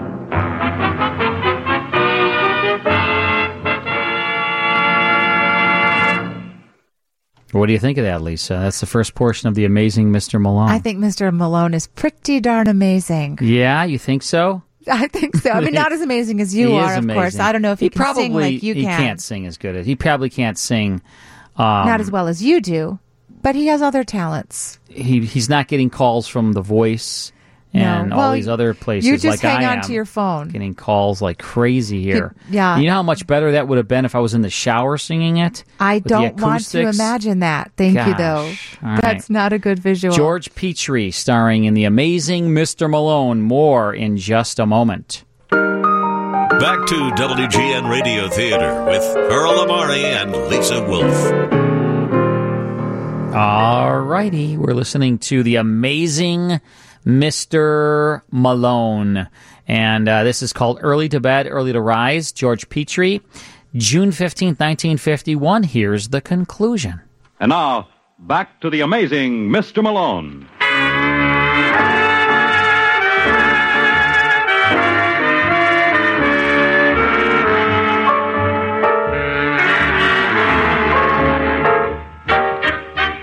Well, like the man says, that's life for you. One minute you got it, and the next minute you ain't. Jeff Lewis found that out the hard way.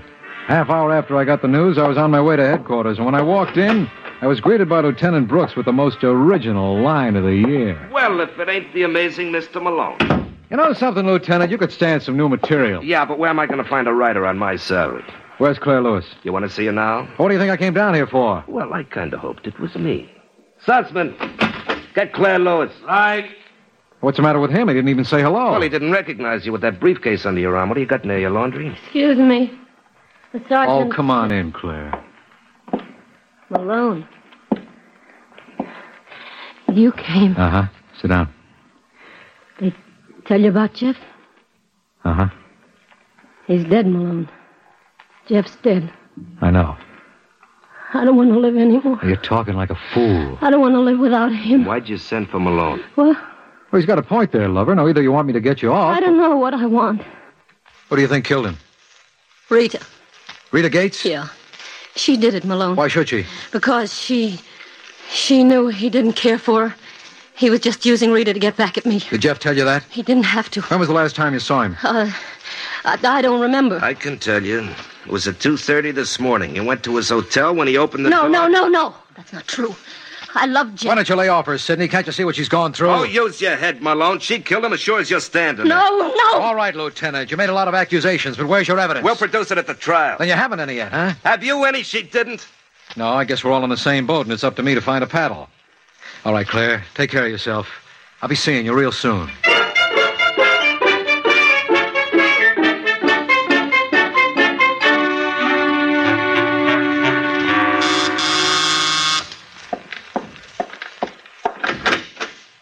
Hello, Rita. Why, Malone. Can I come in? Well, Rusty's not here. It's all the better. I never believed it's so nice to have a man around the house. if you're not the one. Ain't I, though? Let me take your coat. Don't bother. It's fine.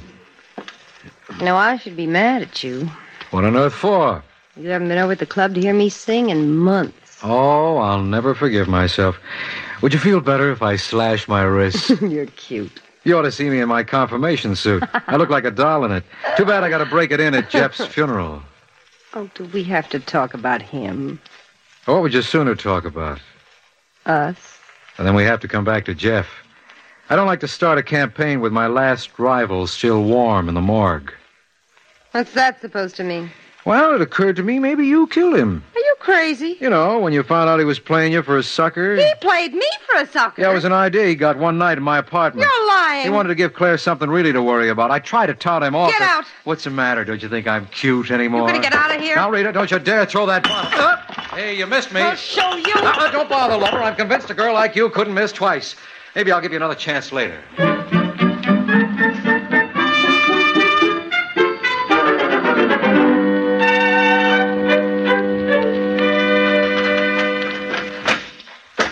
Who's there? It's only me, Rita.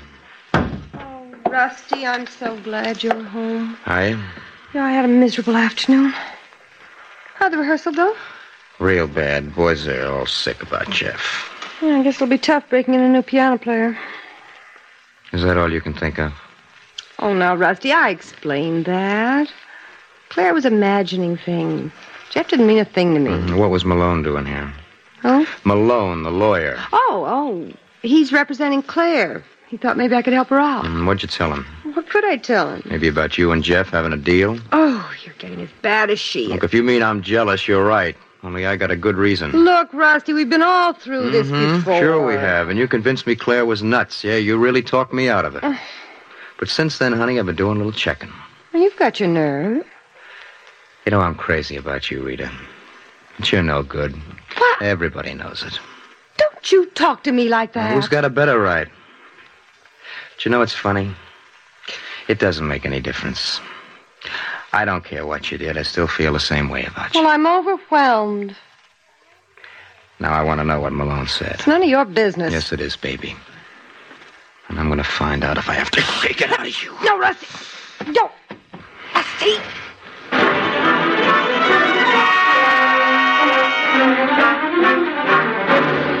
It was just one of those things, just one of those crazy things, one of those bells that now and then A ring. little flat there, Malone. Just. Now, look, Rusty, I can go along with a gag, but this is too much. You know, this is the third week in a row I've walked in here and found the joint occupied. You better get a new lock. It's an idea. What do you want? I just finished having a little talk with Rita. Now I suppose it's my turn. Mm-hmm. What'd you say to her? Didn't Rita tell you? Maybe I want to compare notes. You don't have to worry, Rusty. This was purely business. Is it about Jeff Lewis? Yeah. Yeah.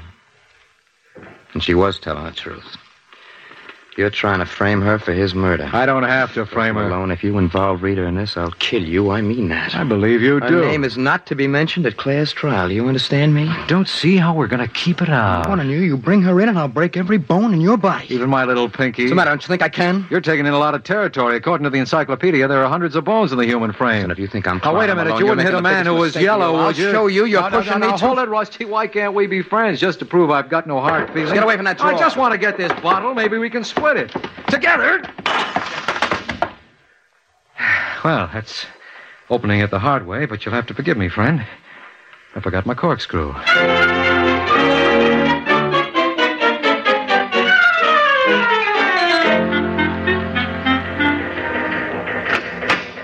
Yo ho, is anybody home? Oh, no. What did I do to deserve this? Nothing. That's why you should be grateful. Look, Lieutenant, I want to talk to you. Must you? Yeah, but first, how about shutting off that teletype? Are you out of your mind? I'm expecting a very important flash. Score of the White Sox game will be through any minute. Well, if you won't do it. You know, that's what I like. I like to see a man make himself at home. Where's Claire Lewis? You know darn well where she is. Well, you gotta let her go. Oh, I suppose you can prove she's innocent. Yes, I got it all figured out. I'm telling you, Brooks, you bring her to court and I'll crucify you. You haven't even established a motive for the girl. Are you kidding? Claire was crazy about Jeff and she lost. No, she didn't. Jeff was only seeing Rita to needle her. Look, look, Malone, I got work to do now. Now, why don't you go home? I can't. Home ain't a fit place for me right now. You know who's there? All right, I'll play straight. Who's there, Mr. Malone? Jeff Lewis's killer. No. I'm serious, Lieutenant. It's Rusty Gates. What's he doing at your place? Right now, I imagine he's dozing. I put him to sleep with a bottle. What are you talking about? I had to conk him. Why? Well, it was either him or me, and naturally, I was prejudiced. Did he have a gun? No. Well, why didn't you use your fist? Are you kidding? Rusty must weigh 240 pounds. So? So he would have murdered me. That's no excuse. Now, look, Lieutenant, quit the kibitzing. I tell you, he killed Jeff. Why? He thought Jeff was breaking up his happy home. Oh, you make it sound very convincing. Thanks. I said it sounded convincing. Actually, it ain't. What are you babbling about now? Jeff was killed at 2.30 at the Hillcrest Hotel. So? So, at 2.30, Rusty was doing a benefit on the North Shore where he was seen by 80,000 citizens. Well, that doesn't make sense. Yeah, that's right. Now, how can one man be in two places at the same time unless he's a Maisie? And you're the only one who reads that, Billy. Well, it's been grand, Malone. Drop by again when you can't stay so long.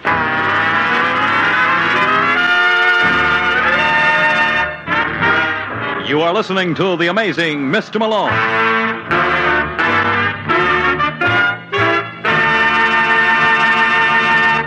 Here again is The Amazing Mr. Malone.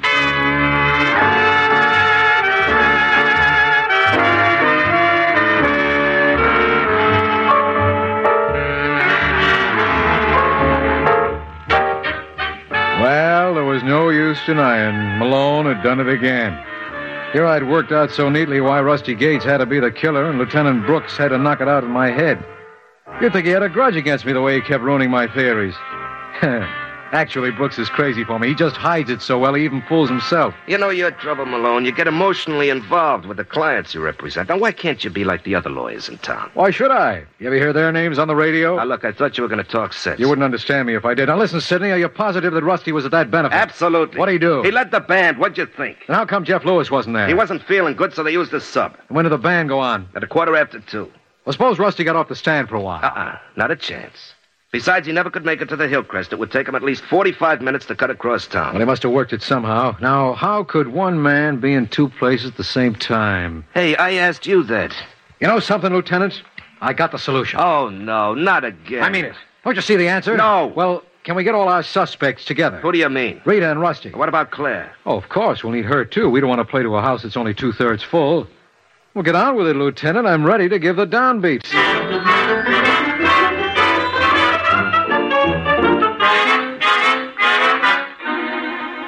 Say, Sergeant. Sergeant. You want me, Mrs. Gates? Yeah. How long do you intend to keep us here? Till I get orders, contrariwise. Well, my husband's sick. He needs medical attention. Can't you see he's got a cut on his hand? I'm all right, Rita. No, you're just trying to be brave. Does it hurt bad, sweetie? No. You Picked a fine time to start worrying Just about him. Keep out of this, Claire. She killed my husband, and you asked me to keep out? You're really crazy. I'll show you who's crazy. Rusty, help! Oh, come on, I'll Claire. Now, cut it out. Now, now, ladies, what'll the police think? You let me go. Better open 'em up, Let me Lieutenant, go before we have a here. bloodbath. All right, you two, that's enough. Let me go. I said that's enough. Now behave yourself. started it. If I ever get my Are hands you on you, gonna I'll... behave? I'm sorry, Lieutenant.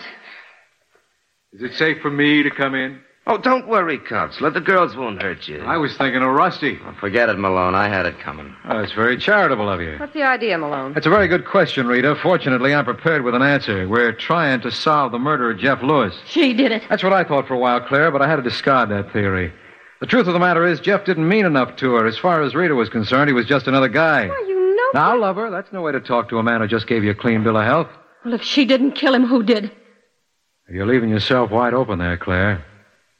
What? Yeah. You did it. No. No, that's not true. I'm afraid it is. I'll kill you for this. Me too? Hmm. I just don't understand you women. Here you claim you couldn't live without Jeff, and when I arrange for you to join him, you complain. Well, I guess there's no pleasing some people.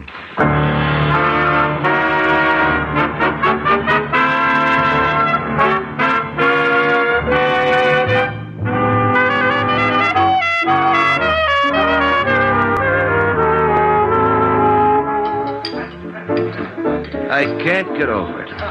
I just can't get over it. There's something bothering you, little man. Yeah, yeah. How you can have the colossal nerve to sit there and eat after lousing this whole case up. That's gratitude for you, and after all the work I did. After all the work you did. What do you think clinched your case against Claire? Don't you know without me you'd have never gotten a conviction? What do you eat that gives you so much gall? I'm perfectly serious. Why, any decent lawyer could have gone into court and gotten an acquittal.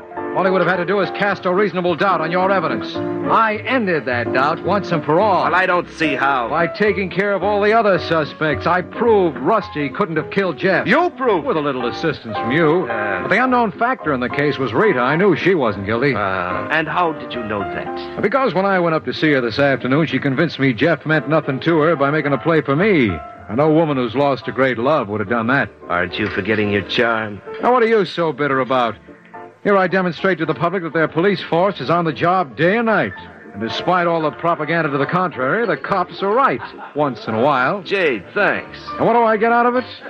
Two women in a case, and I wind up in a night spot with you. Well, don't feel too badly, Counselor. I've got a feeling before this evening's over, you're going to wind up with something else. Yeah? What? The check.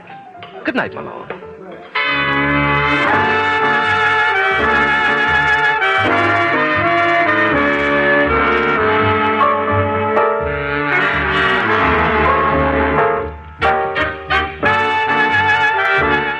You ever hear the story of the boy who worked out a scheme to convert common metals into precious ones? It paid off in reverse. For two ounces of gold, he got one of lead. I'll tell you all about it next week, so why not pick me up at my office at the same time? I'll be waiting for you. Good night.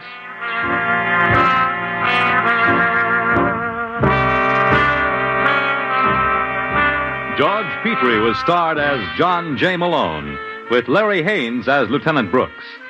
Our program is written by Eugene Wang and directed by Richard Lewis. The Amazing Mr. Malone is based on a famous character created by Craig Rice and produced by Bernard L. Schubert. The events and characters in this story were entirely fictional, and any resemblance to persons living or dead is entirely coincidental.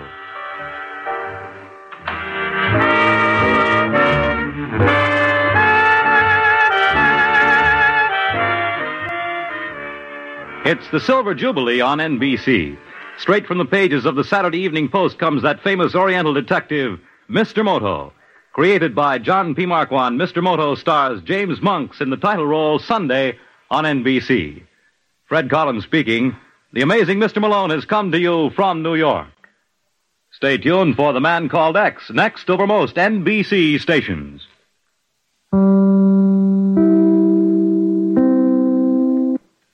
That's the amazing Mrs. Wolf. I mean, Mr. Malone from June 15th, 1951. Early to bed, early to rise. And that starred George Petrie, also Larry Haynes in that cast. Uh, Fred Collins doing the announcing, and I hope you enjoyed that. Are you early to bed, early to rise, Carl? Yeah, I am. Makes a actually. man healthy, wealthy, Look and who's wise. here with us in the studio. Oh my gosh, It- that's we one have of your a very offspring. Special guest, One one, of your my offspring. 67 children. No. Marissa. Marissa's here. to Is say here. hello. Hey, Let's go- Marissa. so there's the mic. Just say hi to everybody. Yeah, that's the one. Oh, wait, hang on a second. close. Am I on the wrong microphone? Talking. Say, say it again. There's, there she goes. There she is. Oh, that's nice. Well, she came Uh, about eight minutes before the show ends. yeah, so she. We'll but have a she lot was of time to listening have in some the fun. Uber over. She was listening to the show. Oh, she. So that's good. All right, let's take a quick break. Then it's more on the WGN Radio Theater. I'm going to ask Marissa a question. Ready, Marissa? Yes. Wait, how come I'm not getting her on it? Here, try That's again. number six. Try again. Hello. This microphone is not working. Oh. Maybe you don't know how to push the button. No, it's just not working. All right. Yeah, come over Go here. to number five. Go over to number five. Yeah, number six is not working. Um, Marissa, you there? Yes. Talk. Hello. No, go to this one. this one's working. Oh, No, go to four.